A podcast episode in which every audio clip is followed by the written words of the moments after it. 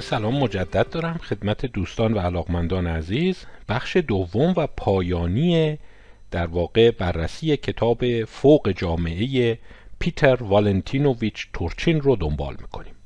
اگه خاطرتون باشه تو بخش یک تاکید بر این داشتم که تورچین بخش مهمی از کتابش رو به این اختصاص میده که بررسی کنه که آیا خشونت، پرخاشگری، ستیزجویی در طی تاریخ بشر حالا تاریخ که عرض می‌کنم منظورم از زمان شکلگیری هوموساپینز حدود 300 هزار سال پیش یا حتی عقبتر به ریشه هایی مثل استرالوپتیکوس آفریکانوس که شاید دو میلیون سال پیش باشه آیا این موجودات خشن بودن پرخاشگر بودن همدیگر رو میکشتن؟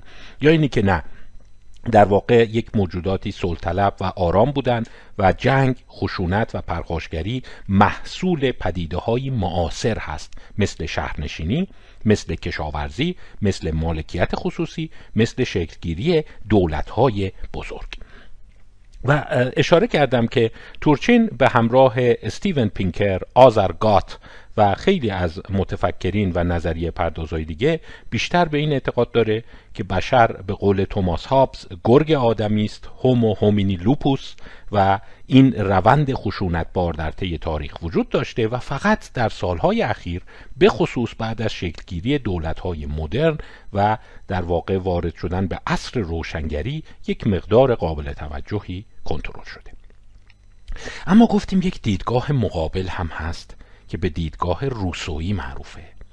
بذارید یک چند دقیقه هم راجع به این دیدگاه صحبت کنم و در کتابهای بعدی که معرفی خواهم کرد به صورت عمقیتر به اون بپردازم.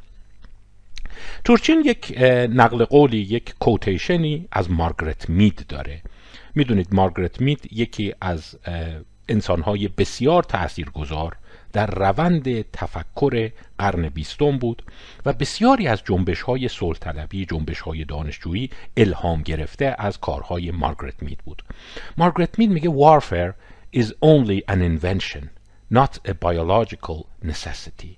جنگ فقط یک اختراع است نه یک ضرورت بیولوژیک و زیست شناختی به عبارت دیگر جنگ پدیده است معاصر در نهاد در ذات در سرشت و در بیولوژی ما نیست و یک پدیده است که قابل اجتناب نیازی نیست که ما همواره از اون در واقع بترسیم. مارگرت مید متولد 1901 هست و به سال 1978 از دنیا رفته است. این 77 سال میشه گفت یک تاثیر بسیار برجسته ای بر جوانان غربی و بعد به طریق اولا بر جهان داشت. می‌دونید کتاب معروف او Coming of Age in Samoa است.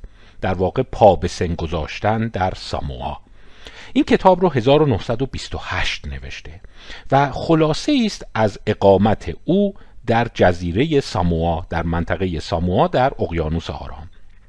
بهتون توصیه می‌کنم این کتاب رو حتما بخونید.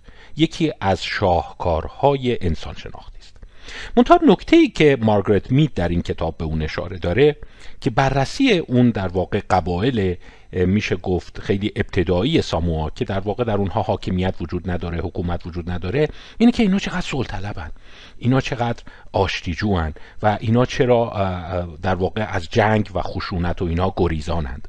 و حتی اگر جلد روی کتاب رو ببینید بگم در ضمن کتاب یکی از انتقادهایی که بهش شده گفتن این یه کار علمیه ولی در قالب بیشتر به نظر میاد یک داستان نوشته و نصر قوی مارگرت مید یه جوری به جا انداختن اون کمک کرده. ابتدای کتاب رو که شما شروع کنید ببینید یه جوری داره توصیف می‌کنه از اون جزایر و اون منطقه و حتی روی جلد رو نگاه کنید ببینید یک دختر و پسر هستن که دست همدیگه رو گرفتن و ظاهرا دارن میرن به قول خارجی ها یک دیت یک ملاقات در زیر نور محتاب در اون جزایر زیبا. و مارگرت مید بررسی که می‌کنه میگه در اون جزایر چند تا چیز هست. یکی اینی که به نظر میاد در واقع پرخاشگری و خشونت مقدار خیلی کمی است. جنگ وجود نداره. در عین حال روابط عاشقانه خیلی فراگیره و به طرز عجیبی مردم مثل این که همش دارن به همدیگه دل میدن و خیلی هم جامعه نسبت به این قضیه تحمل تحمل و مدارا داره. و حتی اشاره که داره اینه که در این منطقه وقتی افراد به سن بلوغ می‌رسن با اون بحرانهای بلوغی که ما امروزه می‌شناسیم و اون رو لازمه دوره جوانی می‌دونیم خبری ازش نیست و اتفاق نمیفته اجازه بدید من نقد این کتاب و کارهای دیگر مارگرت مید رو در قالب چند کتاب دیگه که در جلسات بعدی خدمتتون جداگانه معرفی خواهم کرد ارائه بدم. این کتاب ها نقطه مقابل دیدگاه هابز استیون پینکر تا حدی تورچین و آزرگات هستند. و چند نفر توی این قضیه خیلی برجسته هستند. یکی از این افراد داگلاس فرای هست. داگلاس فرای کتاب مشهورش هست War, Peace and Human Nature. جنگ، صلح و در واقع نهاد آدمی. و به نوعی به نظر میاد که تعدادی زیادی معلف عصب شناس انسان شناس جامعه شناس و دانشمند رو جمع کرده و در این کتاب که به صورت در واقع ویراستاری هست مقالات خیلی جالبی داره که اینا دیدگاه متقابل دارن. میگن نه خشونت اینقدر هم تو ذات بشر نیست. بشر لزوما اینقدر خشن نیست و به نوعی بیش از اونی که بخواد همدیگه رو بکشه دوست داره با همدیگه همکاری بکنه و مشارکت بکنه و به همدیگه کمک کنه. باز کتاب دیگری هست که در جلسات بعدی خدمتون معرفی خواهم کرد. این یه مقدار عصب شناختی تر روانشناسی تره. به سال 2019 چاپ شده. Nurturing Our Humanity. در واقع میشه به نوعی بالو پر دادن و رشد دادن نمو دادن انسانیت ما که داگلاس فرای یکی از نویسنده هاست و نویسنده دیگه ریان آیسلر هست که مفهوم سلطه طلبی رو در مقابل همکاری به بحث می‌گذاره اجازه بدید این بحث رو زمانی دیگه مطرح کنم. از کتاب تورچین دور نشیم. ولی تورچین به این کتاب 2019 که نبوده اون زمان به کتاب جنگ و صلح داگلاس فرای و همچنین کارهای مارگرت مید اشاره ای داره. ولی مشخصه که به اردوگاه مقابل تعلق داره. خب یادتون باشه گفتم این نظر من بود که کتاب تورچین چهار محور عمده داره. محور دومش ببینیم چیه؟ مسئله انتخاب گروهی یا group selection این هم یکی از اون مطالب جالبه. و اگر شما در زمینه روانشناسی تکاملی رفتارشناسی انسان انسان شناسی جامعه شناسی و مقولات مشابه که به نوعی به رفتار بشر می‌پردازه کار کرده باشید باید تکلیف خودتون رو با مقوله یک انتخاب گروهی هم روشن کنید. حالا انتخاب گروهی از کجا میاد؟ پس این لغت تو ذهنتون باشه group selection و در واقع این گونه هست که آیا ما در زیست شناسی آیا در تکامل آیا در روانشناسی تکاملی مقوله ای به نام انتخاب گروهی وجود داره یا یک افسانه است؟ اتفاق نمیافته. بیایم ببینیم مقوله چیه. خب اگه یادتون باشه اشاره کردم که بر اساس کتاب ژن خودخواه ریچارد داوکینز و کارهای دیگری که روانشناسی تکاملی و مقوله سوسیو بیولوژی ادوارد آسبورن ویلسون در واقع به اون اشاره داره به نوعی موجودات در رقابت تنگاتنگ و گریز ناپذیر با هم هستند و هر کسی خودخواهانه سعی می‌کنه منافع خودش رو دنبال بکنه. خیلی به این میگن روایت گوردون گکو که تورچین هم به این اشاره کرده و دقت کردین تو خیلی از این کتاب ها برای اینکه ارتباط با مخاطب برقرار بشه نوعی داستان سرایی هم در کتاب صورت بگیره. به فیلم به رمان به آثار ادبی هم اشاره میشه که بهتر در ذهن بمونه. من این مسئله رو در کتاب دیگری به بحث خواهم گذاشت. که یکی از کتاب های بسیار جذابه. اجازه بدید الان بحثش رو نکنم ولی داستان اینه که مثل که حتی علم باید تو دلش داستان پردازی باشه. باید شما داستان نه اینکه داستان خیالی باشه ولی در قالب داستان به مخاطب منتقل بکنی تا گیرایی داشته باشه و اثر بکنه. مثلا در کتاب تورچین به گوردون گکو اشاره می‌کنه. گوردون گکو یک فیلمی بوده یک کاراکتری بوده یک نقشی بوده در فیلم معروف وال استریت به سال 1987 مایکل داگلاس این رو بازی می‌کرده. و در واقع این سمبل اون هرس طمع و خودخواهی و سلطه طلبی بشره. او یک میشه گفت دلال یک بازاریاب یک بیزنسمن وال استریته که به صورت بیرحمانه ای در واقع سعی داره به دیگران تسلط پیدا بکنه. و اصلا یه جمله از زبان او هست که خیلی جاها به صورت نقل قول در اومده که greed is good هرس خوب است. معتقد انسان ها اگر هرس نداشتن اگر رقابت نداشتن اگر سلطه طلبی به هم دیگه نداشتن اصلا جامعه پیشرفت نمی‌کرد. و اون انسان های آلفا این اصطلاح رو هم تو ذهنتون نگه دارید به این بر خواهیم گشت. اون آلفا که معمولا گفته میشه آلفا میل مردان آلفا در مقابل بتا گاما اینا که درجات پایین تر هستن اون آلفا ها هستند که تمدن رو می‌سازن افرادی که خودکامه هستند خیلی سعی می‌کنن دیگران رو استثمار کنن یه جوری بسیج می‌کنن منابع جامعه رو برای پیشرفت و ثروت اندوزی جمله معروفش این بود greed is good. هرس خوب است. اتفاقا هرس بورزید. هرس بورزید که تولید کنید. درآمد به خرج بدید. و این درآمد بعدا خب جانبیش اثرات جانبیش به بقیه هم می‌رسه. خب سوال سر اینه که حالا میریم جلوتر. اجازه بدید مفهوم تورچینی رو در مورد انتخاب گروهی مطرح کنم.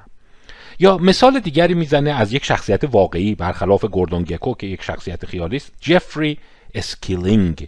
جفری اسکیلینگ در واقع CEO میشه گفت یه جوری رئیس یا مدیر عامل Enron بود. این شرکت Enron یکی از شرکت های بسیار بزرگ و ثروتمند آمریکایی بود که بعدا اختلاس های خیلی شدیدی توش اتفاق افتاد. یکی از افتضاح های تاریخ معاصر بود و در واقع خیلی از آدما ورشکست شدن چون سهامش رو خریده بودن توش سرمایه گذاری کرده بودن. حالا نکته بعدش چیه؟ اینه که جفری اسکیلینگ وقتی ازش پرسیدن چه کتابی خیلی برات الهام بخشه و در واقع یادم رفت بگم که این بیشتر اختلاس ها و کلاهبرداری و خلافکاری ها زیر سر جفری اسکیلینگ بوده و به زندان محکوم شد و فکر کنم الان زندان باشه. جفری اسکیلینگ اشاره ای که کرده بود این بود که در واقع کتابی که خیلی به من الهام بخش بود و خیلی بهم راه نشون داد کتاب همون Selfish Gene یا ژن خودخواه ریچارد داوکینز بود. که حتی بعدا ریچارد داوکینز اشاره می‌کنه که من خیلی متاسفم خیلی ناراحتم که این کتاب من که بیشتر دارم تبیین داروینیستی و بیولوژیک از تکامل می‌کنم دستمایه بدفهمی و کج‌فهمی افرادی امثال جفری اسکیلینگ شده که دستمایه اختلاس های کلان سلطه طلبی خودخواهی عنان گسیخته و رفتارهای ضد اجتماعی او بشه. خب می‌بینیم که پس یه جوری اون نظریه هابزی اون نظریه انسان گرگ آدمی است. اگه بخوای نگاش کنی باید یه جور تلفیقش بدی با یک جامعه ای که توش مدارا هست از خودگذشتگی هست همکاری هست یک نوع مشارکت هست. اینو چجوری ما می‌خوایم در واقع به همدیگه وضع کنیم؟ تورچین یک مسئله جالب دیگه ای را هم مطرح می‌کنه.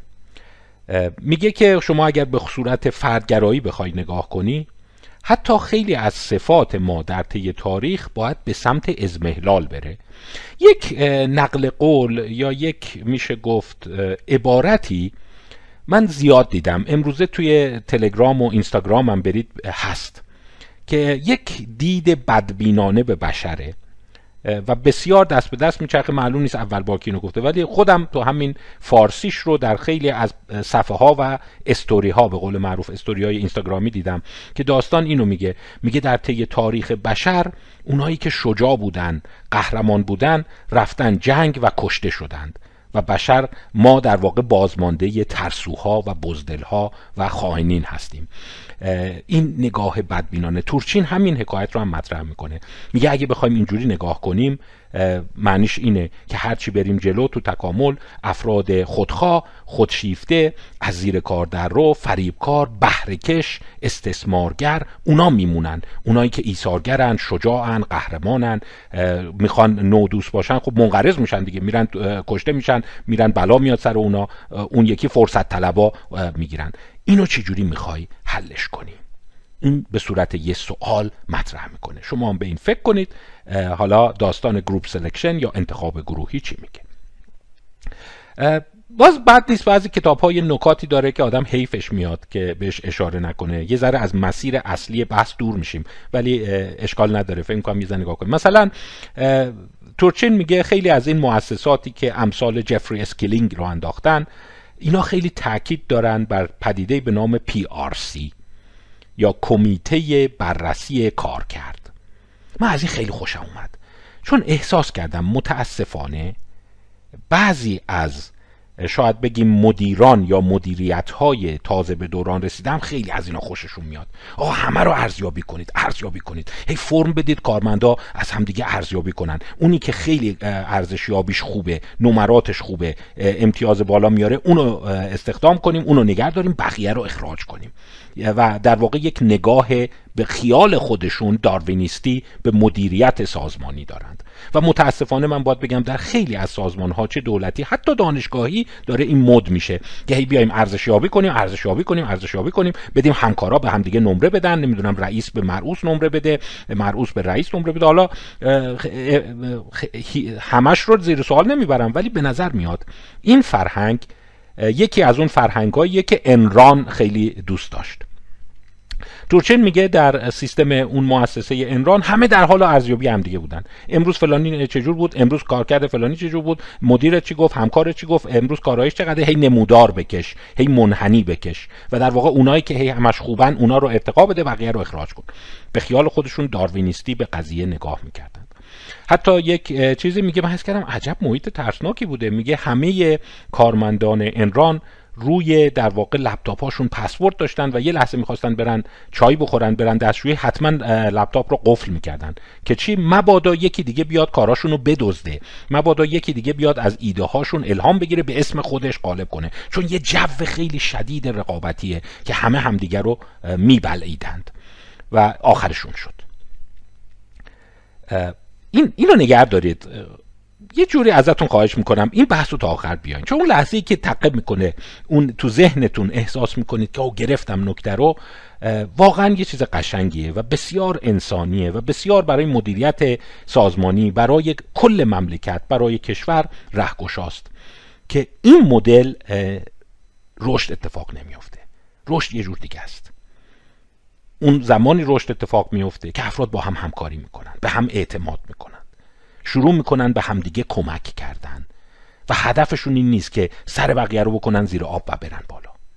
این یک فرهنگ غلط و یک استنتاج غلط از نظریه تکامله. که حالا خود ریچارد داوکینز که نویسنده کتاب ژن خودخواه به سال 1976 هست به اون اعتراف داره تا ریچارد تا پیتر تورچین و خیلی از افراد دیگه. حالا چجوری این رو می‌خوان با هم دیگه آشتی بدن؟ ادامه مبحث. خب پس دیدیم که اون روی کرده ساده انگارانه اینی که آلفاها ضعیفترها رو باید له کنن و برن بالا. یک کچفهمی لاقل از بخش عمده از تکامله. باز تورچین کتاب جالب دیگری رو معرفی می‌کنه. راست بخوای نرسیدم این کتاب رو بخونم. فقط بخشایش رو ورق زدم. یک کتاب کلاسیک قدیمیه تقریبا 50 60 سال ازش میگذره. ادوارد بنفیلد این رو نوشته. به نام مونتگرانو و می‌تونی حدس بزنی که این کتاب مال خیلی وقت پیشه. برای اینکه حتی عنوان کتاب رو نگاه کنی تحقیرآمیزه و امروزه شما نمی‌تونی همچین عنوانی روی کتاب بذاری. یک بررسی انسانشناسی از یک روستایی است در ایتالیای بعد از جنگ جهانی دوم که زیر تیترش میشه در واقع The Moral Basis of a Backward Society. مبانی اخلاقی یک جامعه عقب مانده. که یک شهری رو با اسم مستعار یک میشه گفت دهکده حالا. یک حالا بین شهر و دهکدهش احساس هست یه منطقه است یک حالا فکر کن یه بخشه. به نام مونتگرانو. البته مونتگرانو اسم واقعیش نیست. ادوارد بنفیلد نوشتتش اسم واقعیش کیارو مونته هست که بعدا رفتن استخراج کردن دیدن اینه این حالا این منطقه است. که این رفته به عنوان یک انسانشناس یک آمریکایی از ملل فاتح جنگ جهانی رفته این شهر رو بررسی کنه ببینه که رفتار مردم چیه چرا اینقدر این عقب موندن چرا اینقدر فقیرن چرا اینقدر اینا در واقع آسیب دیدن. برای چی میگم این ترجمه بشه؟ برای بسیار اهمیت داره برای پیشرفت جامعه ما. یعنی هر چه شما در مونتگرانو می‌بینی از نشانه هایی است که یه جامعه رو عقب نگر میداره. چرا اینا نتونستن خیلی مدرن بشن؟ چرا نتونستن به ثروت برسن؟ چیزی که توش دیده کاملا اینه که روی کردی که هست یک روی کرد خودمحور عدم مشارکت عدم اعتماد به همدیگه و هر کی برای خودش که سعی می‌کنه در واقع کلاه خودش رو بچسبه و در واقع اون گلیم خودش رو از آب در بیاره. یه بخشی رو نوشته خیلی قشنگه. میگه این یک نقل قول بوده در اون شهر کیارو مونته یا همونطور که گفتم مونتگرانو که پدری کلاهش رو میندازه زمین از بچهش می‌پرسه من چه کار کردم؟ بچهش میگه پدر شما کلاتون رو انداختی زمین. شروع می‌کنه چند تا کشیده زدن به بچه. بچه هم گریه می‌کنه خب چرا من می‌زنی؟ خب همین کار کردی دیگه. با تحکم و فوش از خودش دور می‌کنه. کلاش رو داره می‌ذاره سرش. از بچه دوم می‌پرسه من چه کار کردم؟ بچه میگه خب پدر شما کلاتون رو برداشتین گذاشتین زد. این دور شروع می‌کنه زدن بچه دوم و فوش دادن بهش. رو به بچه سوم می‌کنه میگه من چه کار کردم؟ میگه من هیچی ندیدم. من نمی‌دونم. میگه آفرین. اینه. هر کی ازت پرسید پدرت چه کار می‌کنه؟ من نمی‌دونم. چند تا بز دارید؟ نمی‌دونم. چند تا گوسفند دارید؟ نمی‌دونم. دیشب شام چی خوردید؟ نمی‌دونم. یعنی می‌بینی اون جو بدبینی اون جو بیاعتمادی اون جو اینی که به هیچکی اعتماد نکن همیشه کلاه خودتو بچسب مردم همه می‌خوان سرت کلاه بذارنه. و این میره می‌بینه این چقدر فرهنگ اینجا نهادینه است. یعنی یک فرهنگیه که قوی ضعیف و میبلعه و هیچکی به هیچکی اعتماد نمی‌کنه. و تورچین این رو برای ادامه بحثش سند میاره. میگه مثل که اینجوری بشر رشد نمی‌کنه.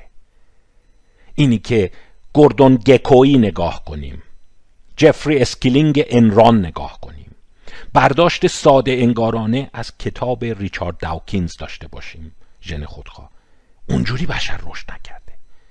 بشر با یه مکانیزم پیچیده رشد کرده. اون مکانیزم رو تبیین می‌کنه. یعنی راهش این نبوده. ادامه مبحث.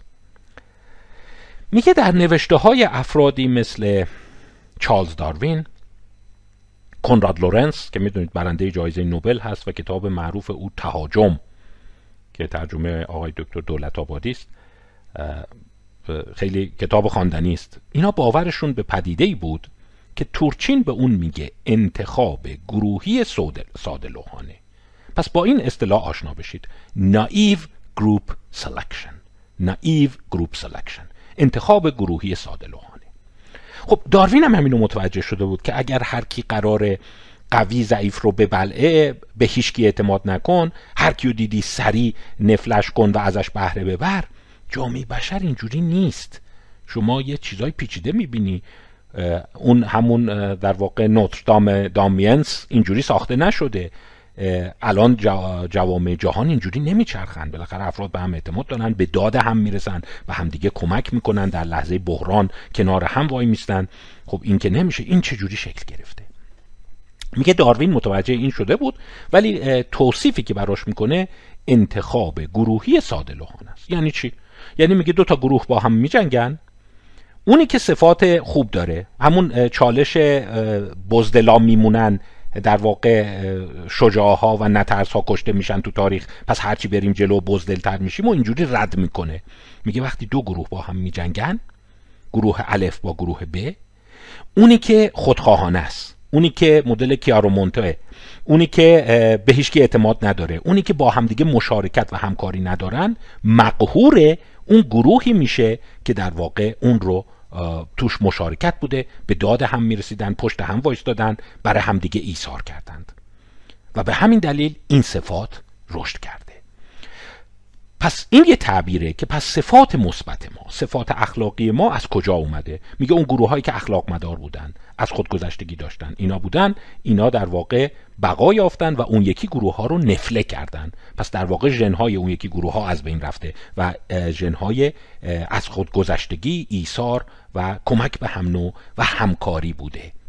پس یه رگه هست که اگر ذات بشر شروره ذات بشر گرگ معابه ولی یه نیروهایی هم تو تکامل هست که ذات روسویی ما رو باید تقویت حالا چرا میگه انتخاب گروهی ساده لوحانه میگه برای اینکه ریاضیدان ها در اواسط قرن بیستم ژنتیسین ها نشون دادن همچی چیزی نمیشه.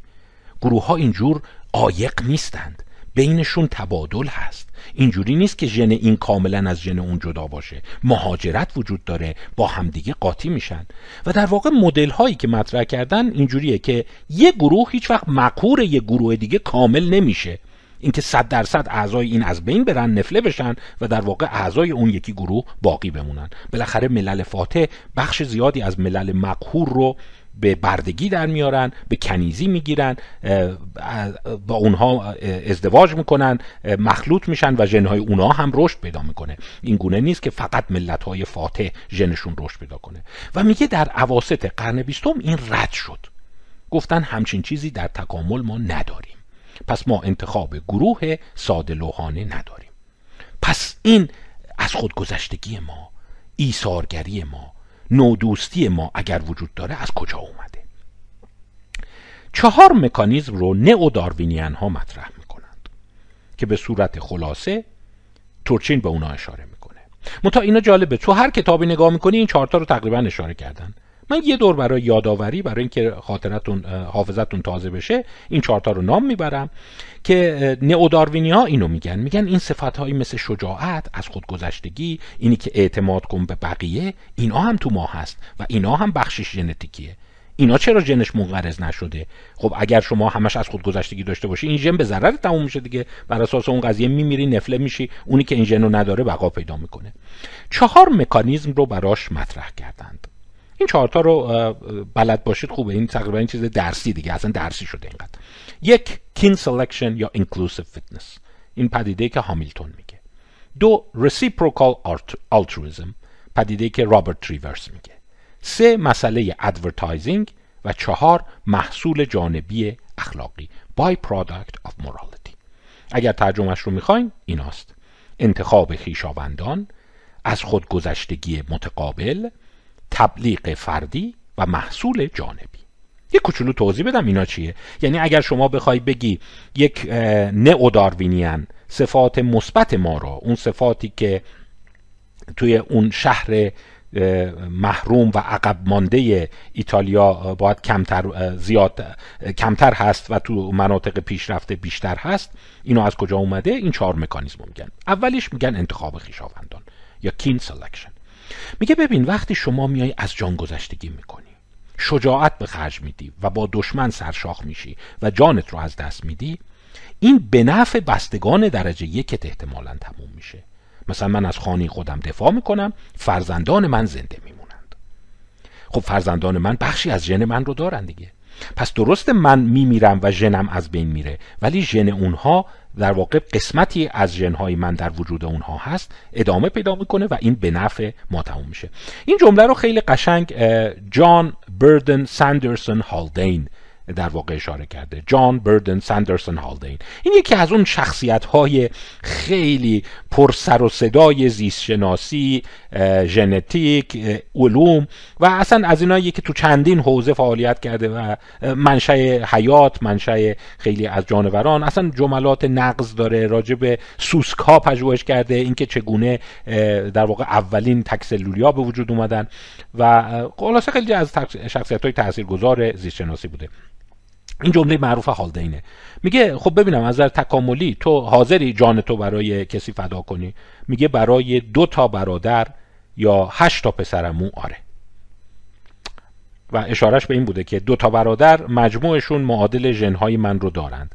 و پسرموها یا حالا کازن گفته دیگه می‌تونه دخترمو هم ترجمه بشه. هشت تاشون با هم سرجم هر کدوم یک هشتم ژنای منو دارن. پس من اگر جانم رو فدا کنم و هشت تای اونا نجات پیدا کنن یعنی مثل اینی که ژنای من نجات پیدا کرده. پس این جمله میشه در واقع kin selection یا انتخاب خویشاوندان. تریورس مسئله دیگر رو مطرح می‌کنه میگه از خود گذشتگی متقابل. میگه حیوانات وارد موجودات وارد یک تعامل میشن. من به شما ایثار می‌کنم تو به من ایثار می‌کنی. من پشت تو رو میخارانم تو پشت من رو میخارانی. من وقتی غذا اضافه دارم به شما میدم به این امید که شما هم یادت باشه وقتی غذا اضافه داشتی من گرسنه بودم به من غذات رو پخش کنی در واقع تقسیم کنی. و در واقع این اتحادهای متقابله tit for tat همون کاری که من شما برای من می‌کنی منم برای شما انجام میدم. اینا با هم گروه های دوگانه مزدوج تشکیل میدن و این گروه ها دسته ها تشکیل رشد می‌کنه. شماره سه تبلیغ فردی است advertising این رو من تو مسئله در واقع انفاق و کارهای خیریه و بررسی کتاب های قبلی بهش اشاره کردم که وقتی شما داری یک کاری می‌کنی و از ذخایرت میبخشی به صورت خیریه انفاق می‌کنی داری یک تبلیغ برای خودت می‌کنی. این همون جمله است که میگه پشت این نوع دوستی ها یک نوع نفاقه. یعنی در واقع دارم تبلیغ خودم رو می‌کنم. و یادتون باشه در یکی از برنامه زنده اشاره کردم که هیچ در واقع. عمل خیرخواهانه ای وجود نداره مگر اینکه طرف امید داشته باشه که دیگران متوجهش بشن. و در واقع هدفش اینه که دیگران حالا گروه خاص یا عام متوجه بشن و براش تبلیغ باشه. و اون تبلیغ باعث رشدش میشه. پس اگر من دارم نوع دوستی می‌کنم من دارم شجاعت به خرج میدم این نوعی تبلیغ خودمه. که من آدم شجاعی هستم آدم نترسی هستم آدم ایثارگری هستم یا اینقدر منابعم زیاده که می‌توانم بخشی از آن رو به شما ببخشم. پس باز تبلیغ به نفع خود منه و یک عمل خودخواهانه است. پس بند سوم این رو داره میگه. اون پدیده هایی که ما تحت عنوان اعمال نوع‌دوستانه می‌بینیم در واقع خودخواهی محضه. و آخرین مطلب by product of morality این رو میگه. میگه شما وقتی اون چند تای قبلی رو می‌بینید خب مثلا انتخاب خویشاوندان برای گروه های نزدیک شماست. شما جانت رو برای برادر و هشتا پسرعمو میدی. برای یه غریبه نمیدی. ولی میگه خب دیگه این یکی از اون چیزاییه که تو تکامل اتفاق میفته سرایت می‌کنه. یعنی یک سرایت ناخواسته است. شما در اصل وقتی برای هموطنت داری جان خودت رو میدی یک اصلش این بوده باید برادر و خواهر و مادر و پدر و فرزندات جان خود رو بدی. ولی دیگه این سیستم تکاملی سیستم شناختی شما اینا رو قاطی کرده و به صورت یه محصول ناخواسته داره خیرت به غریبه ها هم می‌رسه. این چهار دیدگاهی است که تورچین به او اشاره می‌کنه. خب اما تورچین به نوعی حالا اشاره خواهم کرد که سعی داره که یک روایت مدرنتری از انتخاب گروهی رو به عنوان بند پنجم اضافه کنه. پس اشارش بر اینه که میگه برخلاف ریچارد داوکینز برخلاف استیون پینکر که اینا بزرگان شاید تکامل و نظریات داروینیستی نئو داروینیستی معاصر باشند او میگه من به نوعی از انتخاب گروهی اعتقاد دارم. و می‌دونیم متخصص سیستم های پیچیده است. یعنی یه سری محاسبات کرده یه سری تغییرات یک سری معادلات ریاضی رو در ذهن داره که با کمک اینها می‌توان فرض کرد که آره گروه ها می‌تونن بخشی از ژناشون از بین بره یا در واقع باقی بمونه و نوعی group selection رو به عنوان بند پنجم اضافه می‌کنه. پس یه قسمت از کتاب اینه که بیایم انتخاب گروهی رو به رسمیت بشناسیم منتها نه روایت ساده لوحانه کنراد لورنسی یا داروینیش بلکه روایت جدیدش. به این اشاره خواهم کرد. خب اینجا حیفم اومد. چند تا مقاله ای رو که در واقع تورچین تو کتاب به اونا استناد می‌کنه رو یادآوری نکنم. مثلا این مقاله جالبیه. Team Payroll and Team Performance in Major League Baseball. در واقع میشه گفت عمل کرده این به درد بحثای امروزی می‌خوره. در مورد تیم های ورزشی.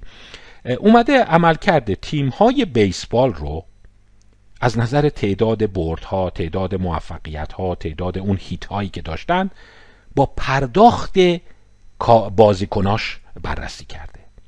خب در نگاه اول اینه که هر تیمی که بیشتر پول می‌گیرن بازیشون بهتره. ولی این نیست. چیز جالبی که در این مقاله نشون داده اینه. اون تیم هایی که پرداخت ها همگنتره بردای بیشتری دارند. نکته متوجه شدید؟ یعنی اونی که ستاره تیم با عضو معمولی تیم پرداختشون خیلی شبیه ولی دیده تو اون تیمایی که خودخواهانه یکی خیلی دارن بهش پول میدن. به بقیه پله دوم سوم خیلی پایین پول میدن اینا معمولا نمی‌برن و منقرض میشن. این حالا باز میگم از اون کارهای میشه گفت شاید یک نوعی برای اینکه ذهن مخاطب رو درگیر کنه. چون می‌دونید خیلی از مردم با پول گرفتن فوتبالیستا و تیم ها و اینا درگیرن. صحبتش در اینه. هرچی پرداخت ها عادلانه تر و مساواتی تر باشه اون تیم کارکردش بهتره. یعنی می‌خواد بگه در جامعه ای که همکاری هست و آلفا بتا نداریم کل سیستم بهتر می‌بره. این تیم می‌بره و اون تیمی که نظام سلطه‌ای داره آلفا بتا داره منقرض میشه. اینو حتی توی تیم های ورزشی هم به نوعی نشون داده. مقاله جالبی است منتها بقای بحث داره. حالا انتخاب گروهی او چگونه است؟ ببینید اشاره ای که داره این هست. شاید حالا خستتون نکنم با جزئیات اسلاید شماره 68 ولی این رو داره میگه. میگه فرض کنید مثلا شما یک گروهی دارید.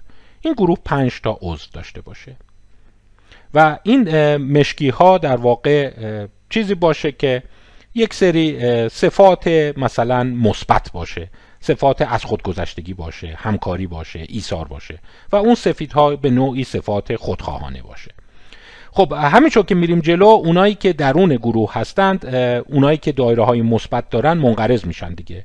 چون هی انفاق می‌کنن از شکارشون به دیگران میبخشن موقع گرسنگی سعی می‌کنن اون خوراکی رو دارن با بقیه تقسیم کنن شجاعانه به جنگ دشمن میرن کشته میشن و ژنشون کمیاب میشه. و اون سفیدا که ترسوها و بزدلها و همکاری نکنها و از زیر کار در و میشه گفت فرصت طلبها هستن به تدریج بیشتر میشن. خب این میشه within group selection یعنی درون گروه. منتها اگر اون گروه با یک گروه دیگه ای به تقابل بپردازه یعنی اون گروهی که چهار تا دایره مثبت توشه. با یه گروهی که اصلا دایره مثبت نداره دایره سیاه نداره سرجم بجنگن و اون گروه دایره سفیده منقرض بشه. در نتیجه در نهایت اگر شما نگاه کنید تعداد دایره های مشکی بیشتر میشه. یعنی شما اگر این منحنی رو نگاه کنید ببینید اگر فقط تو درون خودش باشه. یعنی به عبارت دیگر ببین نتیجهش یه ذره ترسناکه ها. میگه اگه شما همینجوری جامعه رو ول کنی و جامعه خودش با خودش تعامل کنه به تدریج شیادا خودخواها فریبکارا فرصت طلبا ریالکارا میان بالا. و اون افراد ایثارگر رو از خودگذشته و شجاع و اینا منقرض میشن.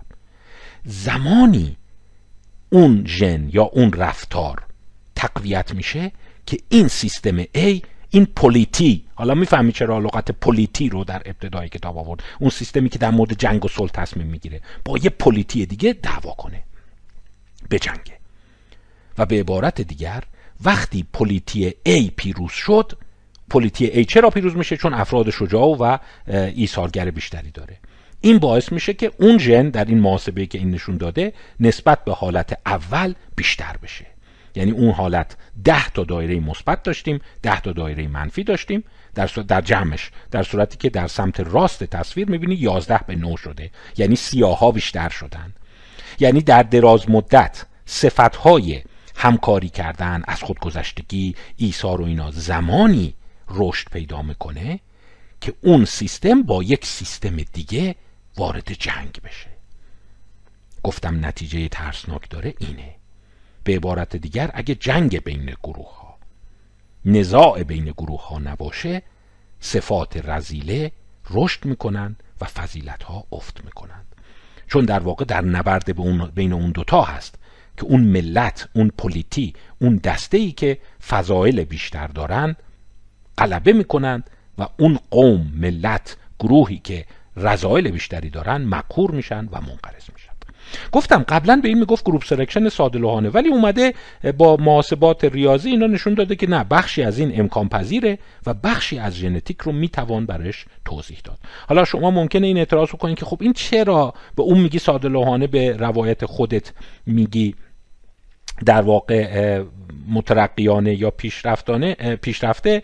خب این یه ذره جای بحث داره ولی خلاصش اینه که دوباره داره مفهوم انتخاب گروهی رو زنده می‌کنه. و اینم باز یادآوری کنم که این فقط پیتر تورچین نیست. خیلی ها الان دارن دوباره به این قضیه فکر می‌کنن. میگن چرا امکان پذیره؟ اگر گروه ها با هم وارد منازعه بشن. البته فراموش نکن نیاز نیست حتما جنگ باشه یه گروه هم دیگه رو بکشه. می‌تونه یه گروه منقرض بشه دیگه فرزند آوریش کم بشه در واقع اعضای جامعهش به خاطر عدم رفاه و اینا رشد نکنن گرسنه بمونن اینا منقرض میشن. اون فرنگی که توش همکاری می‌کنن برخلاف اون روستای ایتالیا دارن با همدیگه اعتماد می‌کنن. همش دنبال این نیستن که همه چی از دیگری پنهان بکنن. همش نگران این نیستن که اون یکی داره سر من کلا می‌ذاره. اونا می‌تونن به رشد بیشتر منجر بشن و سلطه پیدا بکنن به این یکی گروه. خب پس می‌بینیم مکانیزم پنجم رو این مطرح می‌کنه و در واقع چیزی رو میگه به نام رقابت بین گروهی و رقابت درون گروهی. به عبارت دیگه رقابت درون گروهی به ضرر فضایل اخلاقی است. یعنی همینجور راست میگه توی اگر شما درون گروه باشی آخر سر بازنده میشی اونی که همش داره درست کارانه عمل می‌کنه. ولی اگر اون گروهت با یه گروه دیگه وارد بشه یعنی رقابت بین گروهی شکل بگیره اون موقع به نفت میشه. البته فراموش نکن برخلاف اون نظریه ساده لوحانه اون مفتخورها اون گیرندگان سواری مجانی هم اونا هم رشد پیدا می‌کنن چون گروه که برد. این نیست که وقتی یه ملتی برد یک گروهی برد فقط اونایی که شجاعت به خرج دادن به در واقع آب و نان برسن یا فرصت دستشون بیاد. اون پنهانکارا و فرصت طلبا هم به نوایی می‌رسن. پس اینجای کار هست که یک مطلب جالب دیگر رو مطرح می‌کنه. میگه از نظر تکاملی برای همینه. ما نسبت به خائنین نسبت به افرادی که از زیر کار در میرند افرادی که نارو می‌زنن خیلی حس بدی داریم. چون که یکی از نکات مهم پیروز شدن اون دایره های مثبت با فضایل اخلاقی اینی که حواسشون باشه و اون دایره منفی ها اون زیرابی بروها رو مهار کنند و در واقع بر اونها کنترل داشته باشند. پس نگاه کنی مفهوم رقابت بین گروهی محصول دو تا چیزه. یک سری افرادی که با صفات مثبت هستند و ویژگی هایی که مواظب افراد با صفات منفیه. یعنی جالبه میگه در هر نزاع بین گروهی شما فقط دنبال آدمای شجاع نیستی. از یه طرف دنبال گرفتن حال آدمای نارو بزنم هستی. و تا زمانی که خیالت از اون نارو بزن راحت نشه اون یکی گروه نمی‌بره. اون گروه پیشرو نمی‌بره. حالا بحثش قشنگه تو مباحث دیگه. بهش اشاره خواهم که پس میگه ریشه های کوآپریشن همکاری مشارکت اخلاق از اینجا میاد. و اینها یک خواستگاه تکاملی داره. پس تکامل اینجوری نیست که فقط گردون گکو به پرورانه تکامل انسانهای شجاع و از خود گذشته میپرورانه. به خاطر پدیده چی؟ انتخاب گروهی. حالا باید انتخاب گروهی در اون گونه وجود داشته باشه. اگر اون گونه انتخاب گروهی نداشته باشه پلیتی تشکیل نداشته اینجوری نیست. نه. اونایی که تکی دارن هر کی برای خودشه یه گوزنه یه گرگ نمی‌دونم یه فوک اون پدیده توش دیده نمیشه. حالا جالبه کل اینا رو گفت و اسم این رو گذاشته چی؟ اسمش رو گذاشته رقابت مولتی لول. رقابت در چندین لول. یعنی ما درون گروه با هم یه رقابت داریم. گروه ما با یه گروه دیگه رقابت داره. بعد گروه ما با یه گروه دیگه ائتلاف تشکیل میده و این دو گروه با گروه سه وارد رقابت میشن. یعنی اینا رو بخوای حساب کنی در واقع برایند ژنتیکی اینا دیده دیده که به نفع ژنهای از خودگذشتگی و همکاری میشه. حالا جالبه یه نقل قولی در کتاب آزرگات من پیدا کردم. و متاسفانه تورچین مثل که به این دقت نکرده. اگر این نقل قول رو می‌دید نظریش رو خیلی جالب در قالب یک ضرب المثل اعراب بادیه نشین میگند آزرگات در کتاب خودش یک ضرب المثل از اعراب بدوین بادیه نشین داره. من علیه I against my brother I and my brother against my cousin I and my brother and my cousin against the world یعنی چی؟ من علیه برادرم من و برادرم علیه پسرمو هم و من و برادر و پسرمو علیه جهان. ببینی این رقابت مولتی لول رو داره میگه. تورچین میگه در سیستم هایی که گروه وجود داره ما یک رقابت مولتی لول چندین لایه‌ای داریم. اینو دقت کنید این برای اندیشه معاصر ما بسیار مهمه. یه ذره فکر کنید. اون دیدگاه نایو دیدگاه ساده لوحانه اینو می‌گفت. می‌گفت گروه A با گروه B رقابت می‌کنه یکی منقرض میشه. ولی این داره اینو میگه. میگه گروه A با گروه B رقابت می‌کنه. همزمان باش ائتلاف تشکیل میده علیه گروه C. و بعد تازه گروه A و B و C با هم ائتلاف می‌کنند رقابت درون گروهی دارن یه گروه رقابت بیرون گروهی می‌کنن با گروه D. و اینها به صورت اون عروسک های روسی که درون همدیگه قرار می‌گیرن رقابت های تکاملی ما همین هست. عزیزان من این یکی از نکات بسیار مهمه برای درک جهان و رقابت هاست. من این گشتم اتفاقا ترجمه عربیش هم پیدا کردم. امیدوارم درست بخونمش. انا علا اخوی و انا و اخوی علا ابن امی و انا و ابن امی علل قریب یعنی فکر کردم شاید این اشتباه فهمیده ولی درسته. این متا قریب که میگه یعنی قریبه ها بقیه جهان دیگه. نکته جالبیه. حالا چرا میگم جالبه؟ نگاه کن. همزمان شما با دوست عزیزتون خیشاوندانتون یه رقابت دارید و شما سعی داری ژن خودت رو جلو بندازی و اون رو مقهور کنی. ولی همزمان که با او یک رقابت دارید با هم متحدم هستید. علیه یک سومی. و شما و اون سومی علیه یک چهارمی و همینجور بالاتر. این معنیش اینه که نزاع و همکاری جهان شموله. همون لحظه ای که شما داری با یکی ترین ارتباطات رو برقرار می‌کنی در این حال سعی داری به اونم مسلط بشی. و در این حال که هر دو شما صمیمانه با هم خوبید سعی دارید علیه یه سومی توطعه کنید. پس اینجوری نیست که A با B می جنگه تماما با هم متحد علیه او. اون دیدگاه اشتباه ساده لوحانه بود. به صورت لایه های درون هم با هم رقابت می‌کنند. حتی شاید بگین مکری داره چی میگه؟ این خیلی دیگه ادعاست. ولی زیست شناسی جدید اینا رو داره نشون میده که فقط شما نیستی که با پسرموت با برادرت هم متحد میشی هم رقابت می‌کنی. درون وجود شما هم این اتفاق داره میفته بخشی از سلولای شما دارن برای بخشی دیگه از سلولاتون می‌زنند. سلولای کلیه شما دارن سر همه کلاه می‌ذارند. دارن برای همدیگه سوسه میان دارن برای همدیگه سم ترشح می‌کنند. کبد شما سعی داره حال قلب تو بگیره این دیگه خیلی حرفه. من تصور می‌کردم کل بدنم متحده علیه جهان بیرون. نه خیر. سلولای شما با هم رقابت دارن زیرا به همو می‌زنن نارو می‌زنن به هم دیگه. و در عین حال در مقابل عنصر بیرونی متحد میشند. به صورت کانسنتریک حلقه های درون همدیگه این رقابت و همکاری وجود داره. یکی از دلایلی که من نقد دارم انتقاد دارم به تئوری توطعه اینه. تئوری توطعه این رو نمی‌بینه. تصور می‌کنه گروه A با گروه B در جداله. در صورتی که گروه B درون خودش باید در جدال باشه. یعنی نمی‌توان شما یک گروه یک دشمن واحد پیدا کرد که اصلا با همدیگه اختلاف نداشته باشد. یعنی دشمنان شما در حال با دسیسه با همدیگه هستند در این حال که متحد هستند برای همدیگه هم دارن می‌زنن. یعنی به قول ما عجب دنیاییه. هم درون بدن من هم بیرون ما هی داریم اتحاد تشکیل میدیم و زیرا با هم دیگر رو می‌زنیم. یعنی یک دینامیک بسیار در حال چرخش است.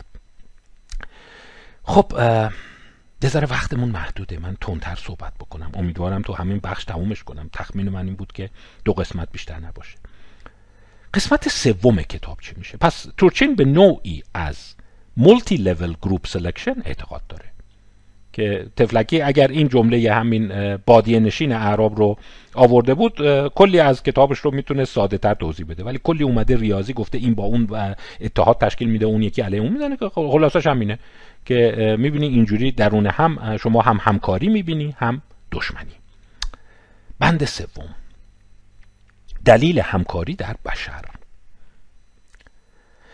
باز به نوشته های اشاره می‌کنه به افرادی اشاره می‌کنه که فکر می‌کنم باش آشنا بشید خوبه. قبلا صحبت کردم. مثلا یکی از این افراد ریچارد رنگ هم هست. استاد دانشگاه هاروارد انسانشناسی و در دپارتمان تکاملی زیستی انسانی. ریچارد رنگهام را اگر خاطرتون باشه من قبلا کتاب در واقع پارادوکس خوبیش رو خدمتتون معرفی کردم. بهش می‌رسیم. مثلا رنگ ها صحبت بر سر همینه. ببین بذار بحث رو اینجوری بگم براتون. یه لحظه توقف کنید. یه ذهنتون رو چیز شفاف کنید. ببین صحبت سر اینه که تو رده های حیوانی تا حد زیادی قوی ضعیف رو می‌خورد بوده. ژنهای خودخواه بوده. سوال سر اینه همکاری کجا وارد بشر میشه؟ آیا معاصره؟ آیا دو میلیون سال قبل در استرالوپتیکه؟ آیا ویژگی هوموساپینزه آیا ویژگی تمدنه؟ آیا ویژگی مذاهبه؟ کجا هست که رویه بیا با هم همکاری کنیم شروع می‌کنه پررنگ شدن به نفع حذف اون آلفاها و خودخواه چون ما هنوز می‌بینیم خودخواه ها هستند و گفتیم در درون رقابت درون گروهی اون جن برنده است.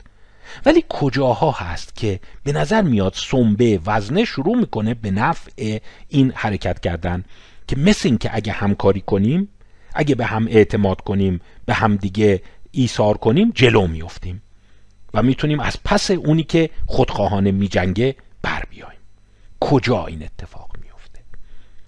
این یکی از شیرین ترین مباحث روانشناسی روانشناسی تکاملی و انسانشناسی و حتی تاریخ سیاست هست. تاریخ و سیاست هست. کجا هست که بشر به این نتیجه می‌رسه که ببین اگه همکاری کنیم امکان بردمون بالاتره و شروع می‌کنه اون سیاست رو در پیش گرفتن. چون نگاه کن خیلی از نخستی ها به این مرحله نرسیدند. گوریل ها رو نگاه کنید. گوریل ها تا حد زیادی نظام خودخواهانه دارند.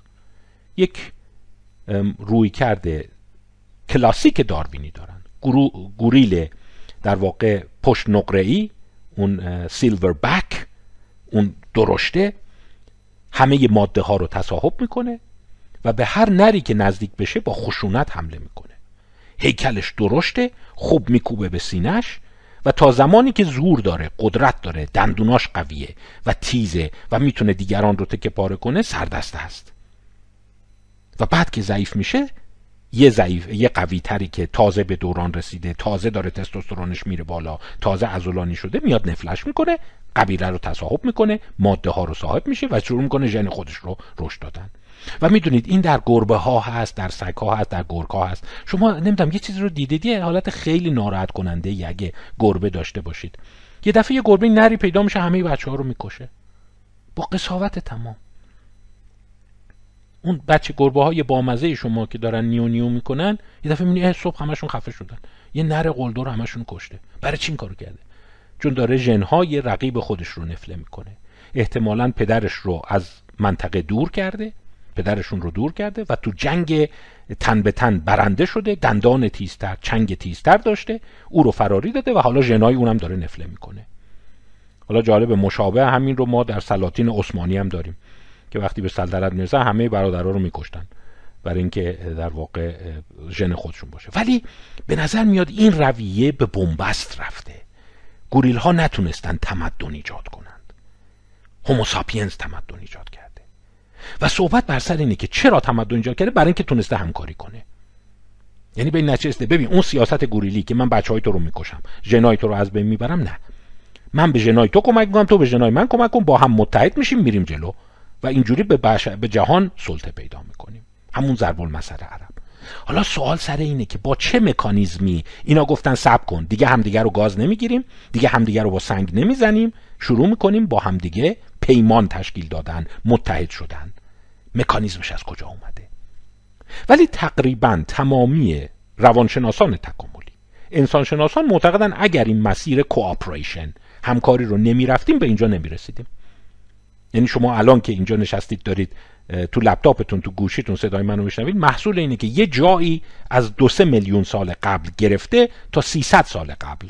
به قول بعضی از در واقع روشنگران نئولیبرالی. با اومدن نئولیبرالیزم بوده آیا اومدن تمدن امپراتورهای ابر امپراتوری بوده آیا تغییرات و جهش های ژنتیک کجا بوده که بشر دیپلماسی و سیاست به نفع همکاری عوض شده؟ و می‌بینیم هر جا صحبت همکاری نیست اون مدل گوردون گکو نگاه می‌کنی با سر می‌خوری زمین. نمی‌تونی در دراز مدت ببری. اون نیرویی که این مسیر رو ایجاد کرده چی بوده؟ در ادامه تورچین یه چشمه های ازش رو میاد. حیفم میاد اشاره نکنم. چون ببین ممکنه اینا غلط باشه. هیچ تعصبی ندارم اینا درسته. ولی ذهن خلاق شما رو رشد میده. که پس شاید اینه. شاید یه چیزای ساده در مسیر تکامل اتفاق افتاده که ما دیپلماسیمون رو از تک تکگرایی خودگرایی خودخواهی به همکاری عوض کردیم و این باعث شده که به کل جهان سلطه پیدا بکنیم. و این جهش کجا اتفاق افتاد؟ نیاز هم نیست فقط یه جا باشه. ولی بیایم بعضی از این مکانیزم ها رو ببینیم. ریچارد رنکام یکی از مکانیزم هایی که میگه اینه. کشف آتش. میگه وقتی شما آتش پیدا کردی یه دفعه تونستی سبک غذا خوردن خودت رو عوض بکنی. دیگه دندانهای تیز نیاز نداشتی. می‌تونستی با دندانهای ضعیفتر با آرواره ضعیفتر با جسه کوچکتر غذای زیادی داشته باشی. و در واقع تونستی از بقیه حیوانات خرج تو جدا کنی. حیوانات داشتن میجنگیدن دندان تیزتر چنگ قویتر این یکی فهمید آقا چرا اذیت می‌کنی؟ می‌تونیم کالری بیشتر از طریق پختن غذا catching fire. اما فقط این نیست. تورچین به, به این کتاب اشاره می‌کنه. ولی خب کتاب تورچین 2015 بوده. بعدا ریچارد رنکام کتاب گودنس پارادوکس رو می این کتاب رو من در اینستاگرام در تلگرام یوتیوب توضیح دادم. حالا یه مختصری هم به این اشاره خواهم کرد. حیفم میاد. یعنی ای کاش تورچین به اینم اشاره می‌کرد. یکی از چیزهای قشنگی که تورچین بهش اشاره می‌کنه اینه. باز یه چیز دیگه ای که باعث شد بشر بتونه خرجش رو از بقیه حیوانات جدا کنه و شروع کنه دیپلماسی یا سیاست همکاری رو در پیش بگیره. همین این. اسلاید 76 یه قلم. حالا میگم ممکنه غلط باشه دوستان. ولی همینی که به ذهن یکی رسیده و شواهدی پیدا کرده جذابه. یه جور تفکر آدم آدم رو به تفکر اومده این چی میگه؟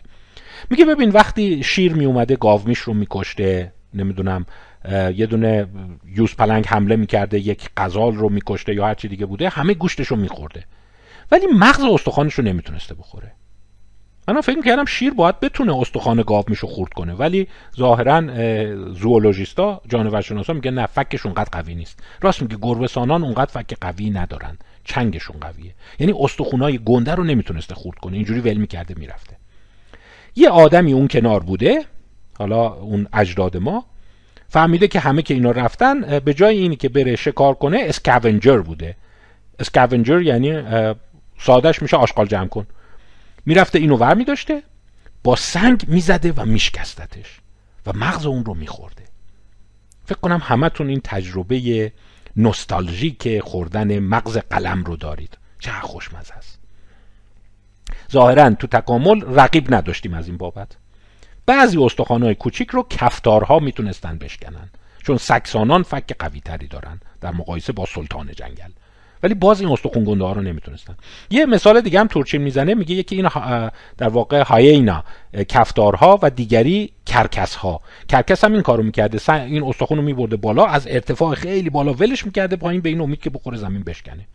ولی بشر چون از اون سنگ های در واقع اشولین داشته سنگ تراش داده داشته با سنگ می‌زده رو این خوردش می‌کرده و مغز اینو در میورده تازه آتش هم داشته می‌تونسته استخونه رو بپزه. بذاره کنار آتش استخونه بپزه راحتتر خورد بشه و این مغزش رو بخوره. پس از این به بعد هر موقع سر سفره اون قلم رو دیدید که دارن می‌زنن روش اون مغز قلم رو بخوری یه لحظه به عرایز من فکر کن. آه یعنی ممکنه. همین این بوده که باعث شده مغز ما اینقدر گنده شده و اینجا دور هم نشستیم داریم با اینترنت با همدیگه در تماسیم یعنی اگه این نبود خب همیشه باید وارد رقابه بیم. مثلا وقتی هست یه شرکتی میگن یه دفعه یه محصول جدیدی می‌سازه ثروتمند میشه از بقیه جلو میفته. این هم یه جهش خوب بوده که جلو انداخته. چورچین به یکی از چیزهایی که اعتقاد داره اینه. بریم جلوتر. کتاب گودنس پارادوکس چی میگه؟ یک برای اینکه خاطرتون زنده بشه میگم. این کتاب جدیدتر ریچارد رنگهام هست. حالا برید توضیحات بنده رو اونجا ببینید. ریچارد رنگهام به فردی اشاره می‌کنه به نام دیمیتری بلیایف دیمیتری بلیایف یا اف متولد 1917 از جهان رفته 1985 بلیایف به همراه دستیارش لودمیلا تروت که هنوز زنده است شروع می‌کنن ببینن روباه میشه اهلی کرد. این کتاب راجع به اهلی شدنه. چون ببین برگردم به این جمله در واقع تورچین همکاری یه تعبیر دیگهش می‌تونه این باشه اهلی شدن. بشر چجوری اهلی شد؟ از اون وحشیگریش کم شد. چون گفتیم قبلا باورش اینو وحشی بوده دیگه. پس این چجوری اهلی شده؟ میگه رنگ هم میگه ما یه نمونه حی و حاضر داریم. از اینه که روباه چجوری اهلی شده. بلیایف که الان مجسمش هم اینجا هست و خانم لود لیودمیلا تروت یه روباه در بغلش می‌بینی اینا شروع کردن این کارو کردن. روباهایی که گاز می‌گرفتن روباهایی که خشن بودن روباهایی که اهل خشونت بودن اینا رو جدا کردن. اونایی که می اومدن بغل کمتر گاز می‌گرفتن اونا رو هی رشد دادن. هر نسل همینجور رفتن جلو و اتفاقی که افتاد اینه که بعد از مثلا 10 12 از 15 از 20 نسل دیدن روباها چقدر ملایم شدن. دیگه خشونت به خرج نمیدن هم دیگه رو گاز نمی‌گیرن. میزان خشونت و مرگ هم نوتشون پایین اومده. و رنگ میگه نکنه همچین چیزی در مورد بشرم اتفاق افتاده. یعنی بشر تونسته اون خشنها از بین رفتن. حالا یه نکات جالبی در واقع بلیایف در مورد روباها داره که حیفم میاد اینجا بهش اشاره نکنم. قبلا اشاره کردم بهش. میگه خب روباهایی که شروع کردن اهلی شدن من چیز عجیب دیدم توشون. اونایی که کمتر گاز می‌گرفتن کمتر خشونت داشتن کمتر همدیگر رو میکشتن بچه های همون نمیکشتن یعنی همون همکاری که گفتم. پوزه هاشون کوچیکتر شد. دومشون کوچیکتر شد. و حتی توزیع ملانوسیت رنگدانه های پوستی هم به انتهاها کمتر رسید. یعنی دیدم دستاشون هم شروع کرده سفیدتر شدن کم رنگتر شدن.